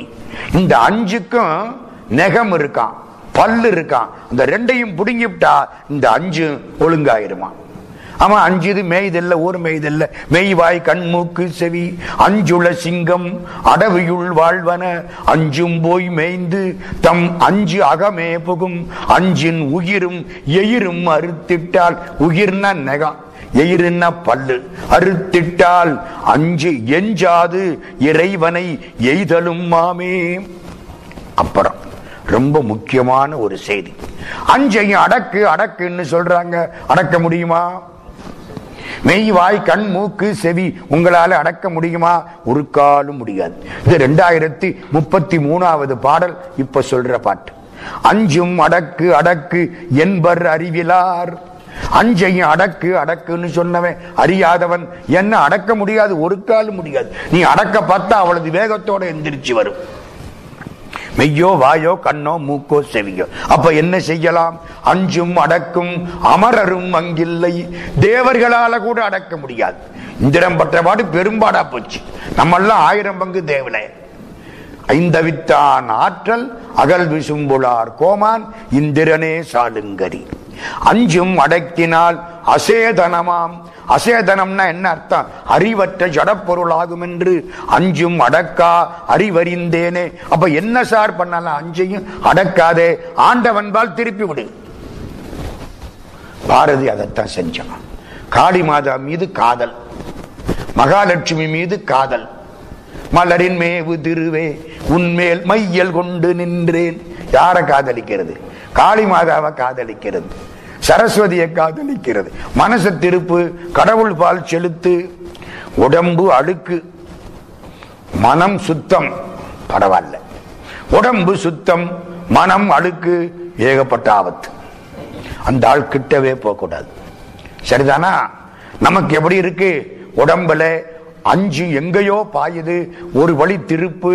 மெய்யுளே விளக்க ஏற்றி வேண்டள உயரத் தூண்டி உய்வதோர் உபாயம் பற்றி உகக்கின்றேன் உகவா வண்ணம் ஐவரை அகத்தே வைத்தீர். கடவுளே, அஞ்சு பேரை எனக்குள்ள வச்சிருக்கேன், தினம் சண்டை நடக்குது, அவன் ஜெயிக்கிறான், நான் தோத்து போயிட்டு இருக்கேன். ஆனானப்பட்ட அப்பர் சுவாமி பாடுறார், உடம்புக்குள்ளே விளக்கை ஏத்தனே வேண்டளவு தூண்டினேன். அது அருமையான வார்த்தை. ரொம்ப தூண்டுனா கறி பிடிக்கும், தூண்டாம விட்டால் அணைஞ்சு போயிடும். விளக்கேத்துறதுல ஒரு வேடிக்கை பாருங்க, ஒழுங்கா ஏத்தணும். சில வீடுகளில் கல்யாணமான உடனே மருமகளை விட்டு முதல்ல விளக்கேற்ற சொல்லுவாங்க. அவ விளக்கை ஏத்திட்டு அந்த முதல்ல ஒழுங்கா ஏத்துறாளா, எத்தனை நெருப்பு குச்சியை வேஸ்ட் பண்றா நடக்குதுங்க. இன்னொன்னு என்ன தெரியுமா, அதை எடுத்து அப்படி தலையில தேய்ச்சிக்கிறாளா, இல்ல சுவத்துல அப்பிடுறாளா, அவ குணமெல்லாம் பாத்துக்கிறது இல்ல, அதுக்குன்னு உள்ள துணியில செய்யறாளா, இப்படி எல்லாம் பண்றான். விளக்கு என்ன செய்யணும், வேண்டள உயர தூண்டி வெய்யுளே விளக்கை ஏற்றி வேண்டள உயர தூண்டி. நான் என்ன பண்றேன், உய்வதோர் உபாயம் பற்றி உகக்கின்றேன் உகவா வண்ணம் ஐவரை அகத்தே வைத்தீர். அவர்களே வலியர், அஞ்சு பேர் சண்டை போடுறான், செய்வதொன்றறிய மாட்டேன் திருப்புகள் ஊற நீரே. அது மாதிரி விளக்கு ஏத்துற பொழுது எப்படி சுத்தமா இருக்கமோ, உடம்பு அழுக்காய் இருக்கலாம், மனம் சுத்தமாயிருந்தால் பாராட்டு. மனம் அழுக்காய் இருந்து உடம்பு சுத்தமாய் இருக்குமானால் கிடையாது, தப்பு. ராமகிருஷ்ண பரமஹம்சர் ஒரு வரலாறு ஒரு கதை சொன்னார். ஒரு துறவி, எதிர்த்த வீட்டுல ஒரு தாசி, பொது பெண், அவ வீட்டுக்கு எத்தனை பேர் போவானோ இந்த சன்னியாசி எண்ணிக்கிட்டே உட்கார்ந்து இருக்காரு, வேற வேலை கிடையாது. வாசப்பள்ள உட்கார்ந்து ஒருத்தம் போனா ஒரு கல்ல தூக்கி போடுறது, அடுத்த ஆள் போனா அடுத்த கல்ல தூக்கி போடுறது, ஒரு பட்டியலே வச்சிருப்பாரு போல இருக்கு. என்ன ஆகி போச்சு, மலையா குவிஞ்சு போச்சு கல்லு. 24 மணி நேரமும் இந்த கல்லைத்தான் பார்த்துக்கிட்டு இந்த சாமியார் உட்கார்ந்து இருக்காரு. ஊர்ல எல்லாரும் சாமியாரை கொண்டாடுறாங்க, அவளை திட்டுறாங்க. 2 பேரும் இறந்து போனார்கள். அவன் நரக பாதைக்கு போனான், சாமி சொர்க்க பாதைக்கு போனார். 2 பேரையும் தடுத்து விட்டாங்க. என்னன்னாரு, சாமி நீங்க நரகப்பாதைக்கு போகணும், நான் தான் சன்னியாசியினுடைய ஆன்மா, அதனாலதான் சொல்றோம் நீங்க நரகப்பாதைக்கு போகணும். அம்மா நீ சொர்க்கப்பாதைக்கு போகணும், நான் தாசியினுடைய ஆன்மா, அதனாலதான் சொல்றேன் சொர்க்கப்பாதைக்கு போகணும். என்ன ரூல் எல்லாம் மாத்தி விட்டாங்களா இந்த ஊர்ல? இல்ல, ஏன் தெரியுமா, சாமி உங்க உடம்பு சுத்தம், உடம்ப கொண்ட ஊர்ல வச்சு சமாதி வச்சு கும்பிடுறாங்க, உங்க மனசு கெட்டு வச்சு. எத்தனை பேர் வந்துட்டு போனா இன்னைக்கு உனக்கு என்ன தலையெழுத்தா, புத்தி போரா இதுல நினைப்பு இருந்தது, மனசு கெட்டு போச்சு, ஆன்மா நரகத்துக்கு போகுது. அவளுக்கு உடம்பு கெட்டு போச்சு, இழுத்து எரிஞ்சிட்டாங்க, நாயோ நரியோ சாப்பிட போகுது. அவ ஆன்மா ஒவ்வொரு நேரமும் கடவுளே என்னை இப்படி படைச்சு விட்டியே, எனக்கு நல்ல தொழில் இல்லையா, என்னை இப்படி படைச்சு விட்டியே, உன்னை நினைக்க முடியாம போச்சேன்னு நினைச்சுக்கிட்டு இருந்தான். அதனாலே அந்த ஆன்மா எங்க போகுது, சொர்க்கத்துக்கு போகுது. இப்ப சொல்லுங்க, உடம்பழுக்கா போனா கூட மனசு சுத்தமா இருந்தா நல்லது. தன்னை அறிந்திடும் தத்துவ ஞானிகள் முன்னை வினையின் முடிச்சை அவிழ்ப்பர்கள், பின்னை வினையை பிடித்து பிசைவர்கள் சென்னியில் வைத்த சிவன் அருளாலே. இந்த பாட்டு ஒரு நிறைவான பாட்டு. சார், இந்த உடம்பு உயிர் ரெண்டும் சேர்ந்து இருக்கு, கொஞ்ச காலம், ஆமா எவ்வளவு காலத்துக்கு இந்த உடம்புக்குள்ள உயிர் இருக்கும், அவன் தீர்மானிச்ச காலத்துக்கு இருக்கும். நான் அன்னைக்கே சொன்ன மாதிரி இன்னென்ன வினைகளை அனுபவிக்கிறேன்னு ஒத்துக்கிட்டு வந்திருக்கேன் கடவுள்கிட்ட. அந்த ஒத்துக்கிட்ட வினைகள் முடிகிற வரைக்கும் உடம்பு உயிரும் சேர்ந்து இருக்கும். ஒத்துக்கிட்ட வினைகள் முடிஞ்சு போச்சுன்னா வண்டியவும் மாட்டையும் கலட்டி விட்டுருவான். வண்டி அந்த பக்கம் போயிடும், மாடு மேல போயிடும், அடுத்தாப்புல வேற வண்டி இந்த மாட்டுக்கு கிடைக்கும். அது எந்த வண்டியோ நமக்கு தெரியாது. சார் இதெல்லாம் மாத்தணும், இனிமே பிறவி வேண்டாம். அவருக்கு திருவாசகம் கிடைச்சது. யாருக்கு? அந்த சென்னை கிறிஸ்தவ வக்கீலுக்கு திருவாசகம் கிடைச்சது. நம்ம என்ன செய்யலாம், உயிரும் உடம்பும் இனிமே வேண்டாம். ஆன்மா ஆண்டவனோடு இரண்டரை கலக்க வேண்டும். பிறவி வேண்டாம். வினைகள் நிறைய இருக்கு. இந்த வினை கணக்கெல்லாம் முடியணும். என்ன சார் செய்யலாம்? கடவுளை இருக பிடிச்சுக்கும். வேற வழியே கிடையாது. வேற வழியே கிடையாது. எல்லா விதமான வினைகளும் முந்தை வினை முழுதும் மோய உரைப்பன் யான். எல்லா வினைகளும் போய்விடும். கடவுளை இருக பிடிச்சுக்கோ. கடவுளை பிடிச்சுக்கிறது கஷ்டம் இல்ல. அப்ப ஒண்ணு செய். பரம ஞானிகள் கால்ல விழு. யாரு ஞானின்னு கண்டுபிடிச்சு கால்ல விழு. விழுந்துட்டு நாளைக்கு இந்த ஆளு கால்ல விழுந்துட்டானேன்னு நினைக்காதே. பரம ஞானிகள் கால்ல விழுந்துரு. தன்னை அறிந்திடும் தத்துவ ஞானிகள் முன்னை வினையின் முடிச்சை அவிழ்ப்பர்கள். பழைய வினைய அவிழ்த்து விட்டுருவாங்களாம். ஆமா, இப்ப பண்ணிருக்கனே ஏகப்பட்ட விவகாரம், இதுக்கெல்லாம் பிறவி எடுத்தா கவலைப்படாதே. பின்னை வினையை பிடித்து பிசைவர்கள். இந்த வினைய பிசைஞ்சிருவான். எதனால? சென்னியில் வைத்த சிவன் அருளாலே. ஓ, வினைய மாத்தணும்னா சன்னியாசிகள், ஞானிகள், அடியார்கள், பக்தர்கள் அவங்க காலில் விழுந்தா போதும். சார், அப்படி என்னமாவது நடந்திருக்கா? பழைய புராணத்தை சொல்லாதீங்க, புதுசா சொல்லுங்க. இப்ப என்னமாவது நடந்திருக்கா? கிட்டத்தட்ட 40 வருஷத்துக்கு முன்னால ஒரு நிகழ்ச்சி நடந்தது. அதான் என்னுடைய நிறைவுரை இன்னைக்கு. என்ன நடந்தது? வினைய மாத்த முடியுமா? முடியும். பிறவி வராம காப்பாற்ற முடியுமா? முடியும். இந்த 4 பிறவி கணக்கு மிச்சம் இருக்கிற பொழுது அந்த 4 பிறவி கணக்கு வேண்டாம்னு தீர்க்க முடியுமா? முடியும். எப்போ? நமக்கு அந்த உறுதி இருக்கணும். நமக்கு கடவுள் பால் ஈடுபாடு இருக்கணும். நமக்கு பக்தி இருக்கணும். எல்லாத்தையும் கடவுள் காலில் போட்டுட்டு இருக்கக்கூடிய தன்மை நமக்கு இருக்கணும்.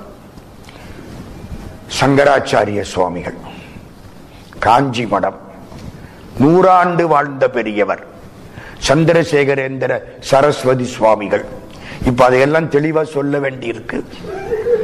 100 ஆண்டு வாழ்ந்த புண்ணியவான் சந்திரசேகரேந்திர சரஸ்வதி சுவாமிகள். நான் அவர் கூட கொஞ்சம் பழகி இருக்கிறேன். அவர் மேல ஒரு நூல் எழுதி இருக்கிறேன், திருநீறுவிடு தூது. 1976 அந்த நூல் வெளிவந்தது. எப்போ? 1976 ராமேஸ்வரத்தில் வெளியிடப்பட்டது. அந்த பெரியவர் திருக்காலத்திற்கு போகிறார். திருக்காலத்திலே காலத்தி அப்பனை பார்த்து கும்பிடுகிறார். மனத்தகத்தான் தலைமேலான் வாட்டின் உள்ளான் வாயார தன்னடியே பாடும் தொண்டர் இனத்தகத்தான் இமையவர்தம் சிரத்தின் மேலான் ஏழண்ட தப்பாலான் இப்பால் செம்பொன் புனத்தகத்தான் நறுங்குன்றை போதினுள்ளான் பொறுப்புடையான் நெருப்புடையான் காற்றினுள்ளான் கனத்தகத்தான் கைலாயத்து உச்சி உள்ளான். கைலாசத்தில் இருந்தா அவர் எதுக்கு நம்ம நினைக்கணும்? காலத்தில இருக்கார். காலத்தி ரொம்ப தூரம், என் கண்ணுக்குள்ள இருக்கார் அப்படின்னா பரவாயில்ல. கைலாயத்து உச்சி உள்ளான் காலத்தியான் அவன் என் கண்ணுளானே. கண்ணீர் விட்டு அழுதார், கும்பிட்டார். மேல கண்ணப்பர் கும்பிட்ட குடுமித்தேவர். குடுமித்தேவரை பார்க்கணும்னார். எல்லாரும் சொன்னாங்க, சாமி நீங்க அங்க எல்லாம் ஏற முடியாது, வயசாகி போச்சு, ஏறப்படாதுன்ட்டான். இந்த சூழ்நிலையின் கைதி காஞ்சி பெரியவர் அப்படியே விட்டுட்டார். மறுநாள் காலையில ஒரு 5 மணி ஆச்சு. காஞ்சிபுரம் மடத்துல பழக்கம் எப்படி தெரியுமா? பெரியவா உள்ள படுத்திருப்பார், வெளியே 2 பேர் காவலுக்கு படுத்திருக்க மாதிரி பிரம்மச்சாரி பிள்ளைகள் படுத்திருக்கோம். அவர் முழிச்ச உடனே அந்த கதவை லேசா தட்டுவார். இதெல்லாம் மடத்துல சம்பிரதாயம். தட்டின உடனே இவங்க எந்திரிச்சு சுப்பிரபாதம் படிக்கணும். அப்புறம்தான் கதவு திறக்கப்படும், பெரியவர் வருவார். இதெல்லாம் மடத்துல ரொம்ப காலமா சம்பிரதாயம். இன்னைக்கு காலம்பர கதவை தட்டல. அவரு இவர் 2 பேரும் தூங்கி எந்திரிச்சு பாக்கிறான், சாமிய காண. உள்ளுங்க ஆச்சரியமா இருக்கு. எங்க போனார்? தண்டத்தை வச்சுட்டு போனாரா? தண்டத்தை எடுத்துக்கிட்டு போனாரா? தண்டத்தை வச்சுட்டு போனா சன்னியாசம் வேண்டாம்னு அர்த்தம். தண்டத்தை எடுத்துக்கிட்டு போனா சன்னியாசியாவே போனார்னு அர்த்தம். தண்டம் விட்டுறப்படாது. அந்த தண்டம் வேற, நம்ம தண்டம் வேற. நம்ம தண்டம் அது வேற, ஞான தண்டம் அது. அது எடுத்துக்கிட்டு போயிட்டார். அப்போ பரமாச்சாரியார் எங்கேயோ போயிட்டார். எங்க போனார்? தேடுன்னு தேடுறாங்க, காணாம். காலையில 8 மணி ஒரு ஆள் ஓடி வந்தா, சாமி மலையில உட்கார்ந்து இருக்காருன்னா. அவன் மலையில இருந்து கீழே இறங்கி இருக்கான். எல்லாரும் மேல போய் பார்த்தா கண்ணப்ப நாயனார் வழிபட்ட குடுமித்தேவருக்கு முன்னால உட்கார்ந்து கண்ணீர் கொட்ட சமஸ்கிருதத்தில் ஸ்தோத்திரங்களை சொல்லிக்கிட்டு உட்கார்ந்திருக்கார். கண்ணப்பர் மேல அவளது பக்தி அவருக்கு. எல்லாருக்கும் ஆச்சரிய சாமின்னா ஒன்னும் கண்டுக்கல, திருப்பி இறங்கிட்டார். ஆந்திராக்காரர் ஒருத்தர் வந்து காலில் விழுந்தார். காலத்தி ஆந்திரா தானே, சாமி என்ன நம்ம ஊரு பக்கத்துல, சாமி இங்க வந்து ஒரு 20 நாளைக்காவது தங்கணும், நம்ம அரண்மனை இருக்கு, நான் இங்க ஜமீன்தார், உங்களுக்கு எல்லா சௌரியமும் பண்ணி கொடுக்குறேன், நம்ம வீட்டுல நீங்க பூஜை பண்ணணும். பரமாச்சாரியார் ஒத்துக்கிட்டார். ஸ்ரீமடம் கிளம்பி ஊர் ஊரா போயிட்டு இருந்த காலம் ஒத்துக்கிட்டார். அந்த ஊருக்கு போயிட்டார். ஆறு ஓடுது, கரையில பங்களா, பின்பக்கம் வந்தா ஆறு. ரொம்ப மகிழ்ச்சி அவருக்கு, இயற்கையான ஆறு. ஆறில்லா ஊருக்கு அழகு பால்னா, ஆறு இருக்கணுமா ஊருக்கு? அழகு பால், நீரில்லா நெற்றி பால், நெய்யில்லா உண்டி பால், ஆறில்லா ஊருக்கு அழகு பால், மாறில் உடன்பிறப்பில்லா உடம்பு பால், பாலே மடக்கொடியில்லா மனையின்னா. ஆறு இல்லாத ஊருக்கு அழகு பால். ஆறு நிறைய தண்ணி ஓடணும். எங்க மதுரையிலையும் வைகைன்னு ஒண்ணு இருக்கு. தலைகளை நின்னா சமயத்துல கழுத்தாலும் தண்ணி ஓடும், இல்லைன்னா ஓடாது. ஆமாங்க, தண்ணி விட்டா தானே நாங்க என்ன பண்றது? ஆறு இருக்கணும். ஆத்தங்கரைக்கு வந்துட்டார். சாமிக்கு ரொம்ப மகிழ்ச்சி. காலையில எந்திரிச்சு குளிச்சு பூஜை பண்றார். பூஜைக்கு வர்ற பொழுது ஆத்துல குளிச்சார். போய் சிவலிங்கத்துக்கு முன்னால உட்கார்ந்துட்டார். இப்படி பாக்குறார். பூவெல்லாம் இருக்கு, வில்வம் கிடையாது. ஏக வில்வம் சிவார்ப்பணம். ஒரு வில்வம் எடுத்து போட்ட அவளது புண்ணியம்.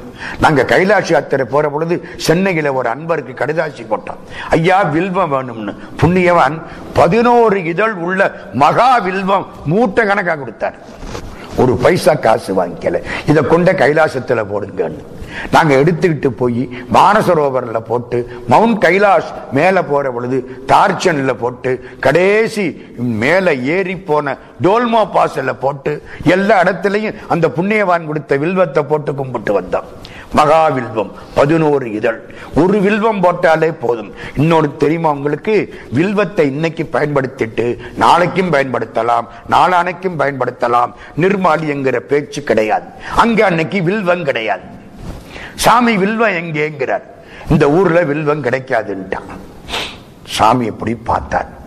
பூஜை பண்ணல, வந்து ஆத்தங்கரையில ஒரு பாறையில உட்கார்ந்து தியானத்துல உட்கார்ந்துட்டார். இவர் பூஜை முடிச்சாதான் எல்லாருக்கும் சாப்பாடு. இவரும் சாப்பிடல, பூஜையும் பண்ணல. எல்லாருக்கும் பசி வைத்த கிள்ளுது.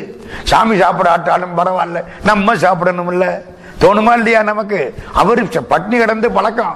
ஒரு நாளைக்கு 3 கவளம் தான் சாப்பிடுவார் அந்த புண்ணியவான். சாப்பாட்டுக்கு முன்னாலேயா பின்னாலேயான்னு கேட்காதீங்க, அதெல்லாம் நம்ம உழைப்பு. அவர் மொத்தமே 3 கவளம் தான் சாப்பிடுவார். அதிலும் பாதி நாள் உபவாசம். அப்படியே தியானத்துல உட்கார்ந்துட்டார். 8 மணி 9 மணி ஆச்சு. என்னடா பண்றது? ஒரு சிஷ்யன் ஓடி வந்தான். சாமி வில்வம் இந்தா இருக்குன்னா.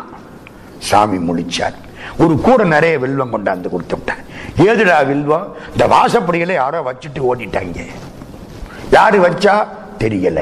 அருமையான வில்வம், அப்ப பறிச்ச வில்வம், பல பல பலன்னு இருக்கு.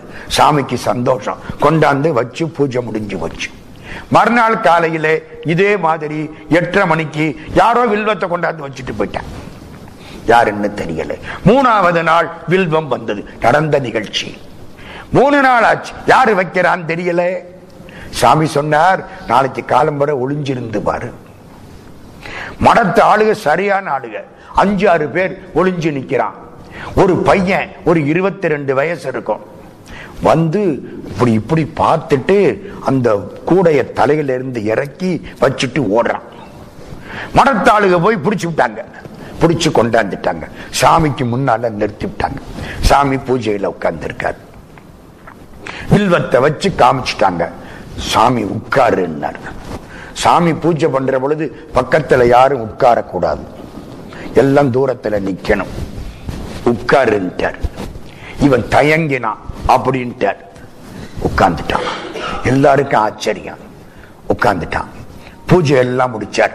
முடிச்சதுக்கு அப்புறம் அப்படி திரும்பினார். தெலுங்குல உன் பேர் என்னன்னு கேட்டார். அவன் சொன்னா, எனக்கு தமிழ் தெரியும்னா. என்னடா இது, உன் பேர் என்ன? புரந்தர கேசவலு. நடந்த நிகழ்ச்சி சொல்றேன்.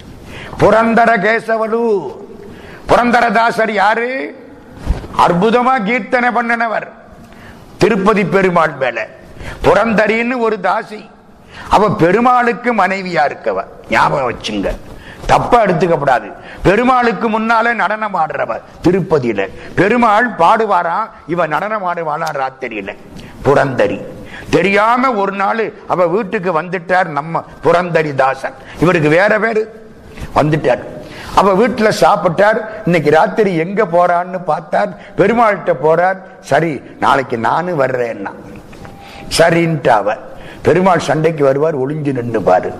மறுநாளைக்கு திருப்பதி பெருமாள் கோயில் அவ ராத்திரி வீணை எடுத்துக்கிட்டு போறா. பெருமாள் வீணை வாசிக்க அவ நடனம் ஆடுறா. இவர் ஒளிஞ்சு நின்று அந்த ஓரத்துல பார்த்துட்டு இருக்காரு. பெருமாளுக்கு தெரியுமா தெரியாதா? அவன் தான் ஒளிஞ்சு நின்று உள்ள பாக்குறாள். அவன் கோயில்ல அவனை ஒளிஞ்சு நின்று பார்த்தா தெரியாதா? வேணும்னே பாடுற பாட்டை தப்பா பாடினாரு. இவரு கோபம் தாங்கல, ராகம் தப்புன்னு எந்திரிச்சு கத்திவிட்டாரு. தாங்க முடியாது, தப்பா சொல்லிட்டான். ராகம் தப்பு யாருன்னாரு, வந்து காலில் வந்துட்டாரு. பெருமாளை பார்த்தார். உனக்கு புரந்தரிதாசன்னு பேரு வரட்டும், நீ நம்முடைய பரம பக்தன், பாடு. நிறைய பாடினார். ராமநாம பாயசக்கே கிருஷ்ணன் நாமம் சர்க்கரை. ராமநாமங்கிற பாயாசத்துக்கு கிருஷ்ணன் நாமம் சர்க்கரைன்னு பாடினவர் புரந்தரதாசன். இந்த பயலுக்கு அந்த பேரு வச்சிருக்காரு அவங்க அப்பா, புரந்தர கேசவலு. ஏண்டா தமிழ் எப்படி தெரியும்? நான் தமிழ்நாடு. எந்த ஊரு?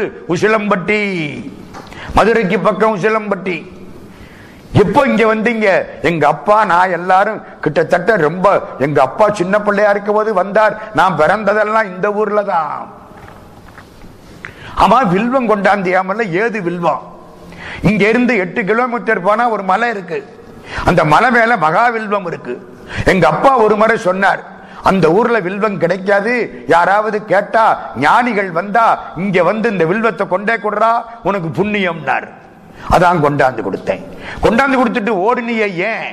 சாமி கேட்கிறார், நான் பிராமண இல்லை, ஒருவேளை நான் கொடுத்த வில்வத்தை நீங்க ஏத்துக்கலன்னா அதனால வில்வத்தை வச்சுட்டு ஓடி போயிட்டேன். சாமி சிரிக்கிறார், உட்கார வச்சுட்டாரு பக்கத்துல. இப்ப கேட்கிறார், உங்க அப்பா அவரு வில்வத்தை பத்தி எல்லாம் சொல்றியே, உங்க அப்பா எங்க வேலை பார்த்தார்? இதே ஜமீன்தார்ட்டத்தான் வேலை பார்த்தார். இப்ப எங்க அப்பா இல்லை, காலம் ஆயிட்டார். அதென்ன உனக்கு புரந்தரதாசர்னு பேர் வச்ச மாதிரி புரந்தர கேசவலுன்னு பேர் வச்சிருக்கார்? எங்க அப்பாவுக்கு தெலுங்கும் தெரியும், தமிழும் தெரியும், நல்லா பாடுவார். அப்படியா, சரி நாளைக்கு வில்வம் கொண்டாடியா, கொண்டு வர்றேன்.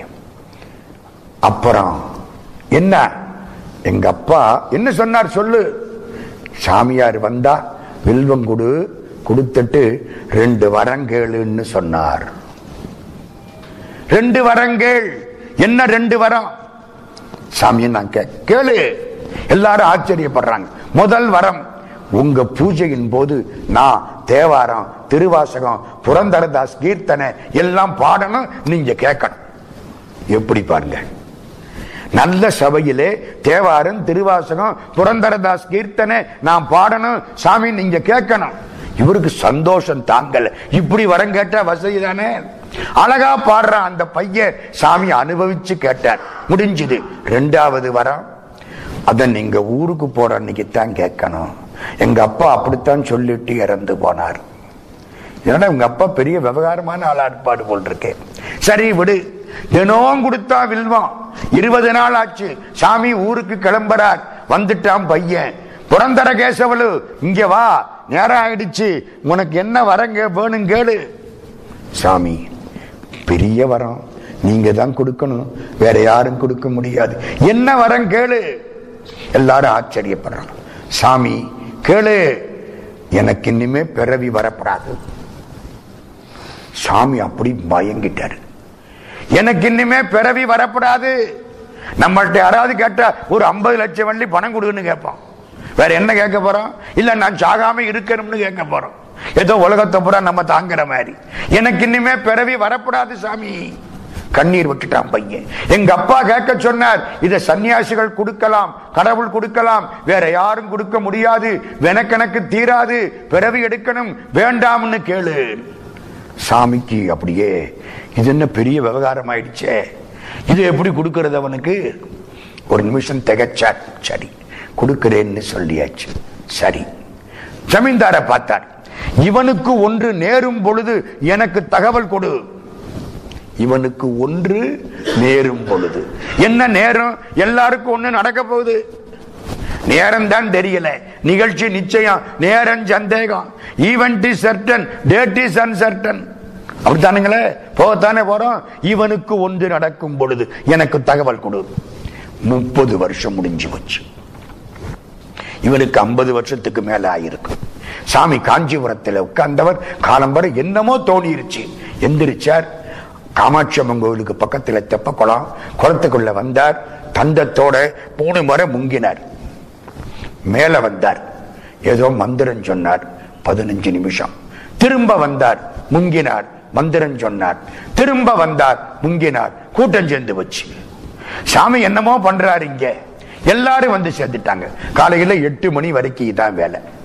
5-6 முறை முங்கி மந்திரம் சொல்லிட்டு மேல ஈரத்துணியோட ஏறாரு. காரியஸ்தர் ஓடி வந்தார். தந்தினார். சாமி தெரியும். என்ன தந்தி? புரந்தர கேசவலு எக்ஸ்பயர்டு. புரந்தர கேசவலு இறந்து விட்டான். தெரியும் சாமி. நேர காமாட்சி காலில் போய் விழுந்துட்டார். சாமி எதுக்கு இத்தனை முறை குளிச்சிங்க? அவனுக்கு இன்னும் 4 பிறவி பாக்கி இருக்கு. அந்த பிறவிய பூரா நான் தலையில ஏத்துக்கிட்டு ஒவ்வொரு பிறவிக்கும் 3 முங்கு போட்டு பரமேஸ்வரன் கிட்ட வேண்டி அவனுக்கு எல்லா பிறவிகளையும் விட்டு விடுதலை வாங்கி கொடுத்தேன். அதுக்கு தான் இந்த பாடா போச்சு. இப்படி கேட்பான்னு நான் எதிர்பார்க்கல. இப்ப புரியுதா?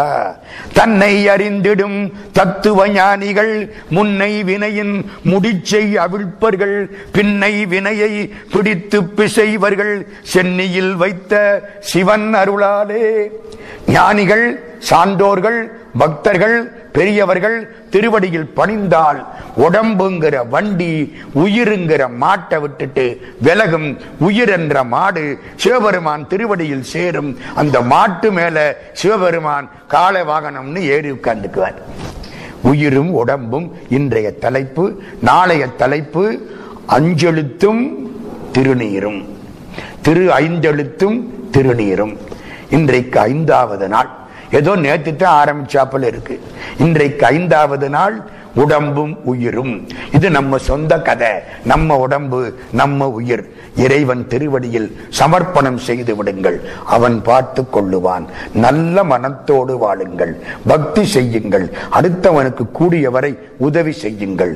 அதுதான் திருமூலர் நமக்கு காட்டக்கூடிய பெரிய ஒரு பாதை என்பதை சொல்லி, என்னையும் ஒருவனாக்கி இரும் கடல் சென்னையில் வைத்த சேவக போற்றி என்ற திருவாசகத்தை நினைவு செய்து நெஞ்சத்தே நின்று நிறைவு தரும் மீனாட்சி கஞ்சமலர் சேவடிக்கு கைகூப்பி தண்டலிட்டு பக்தியினால் பரமனை அடையலாம்.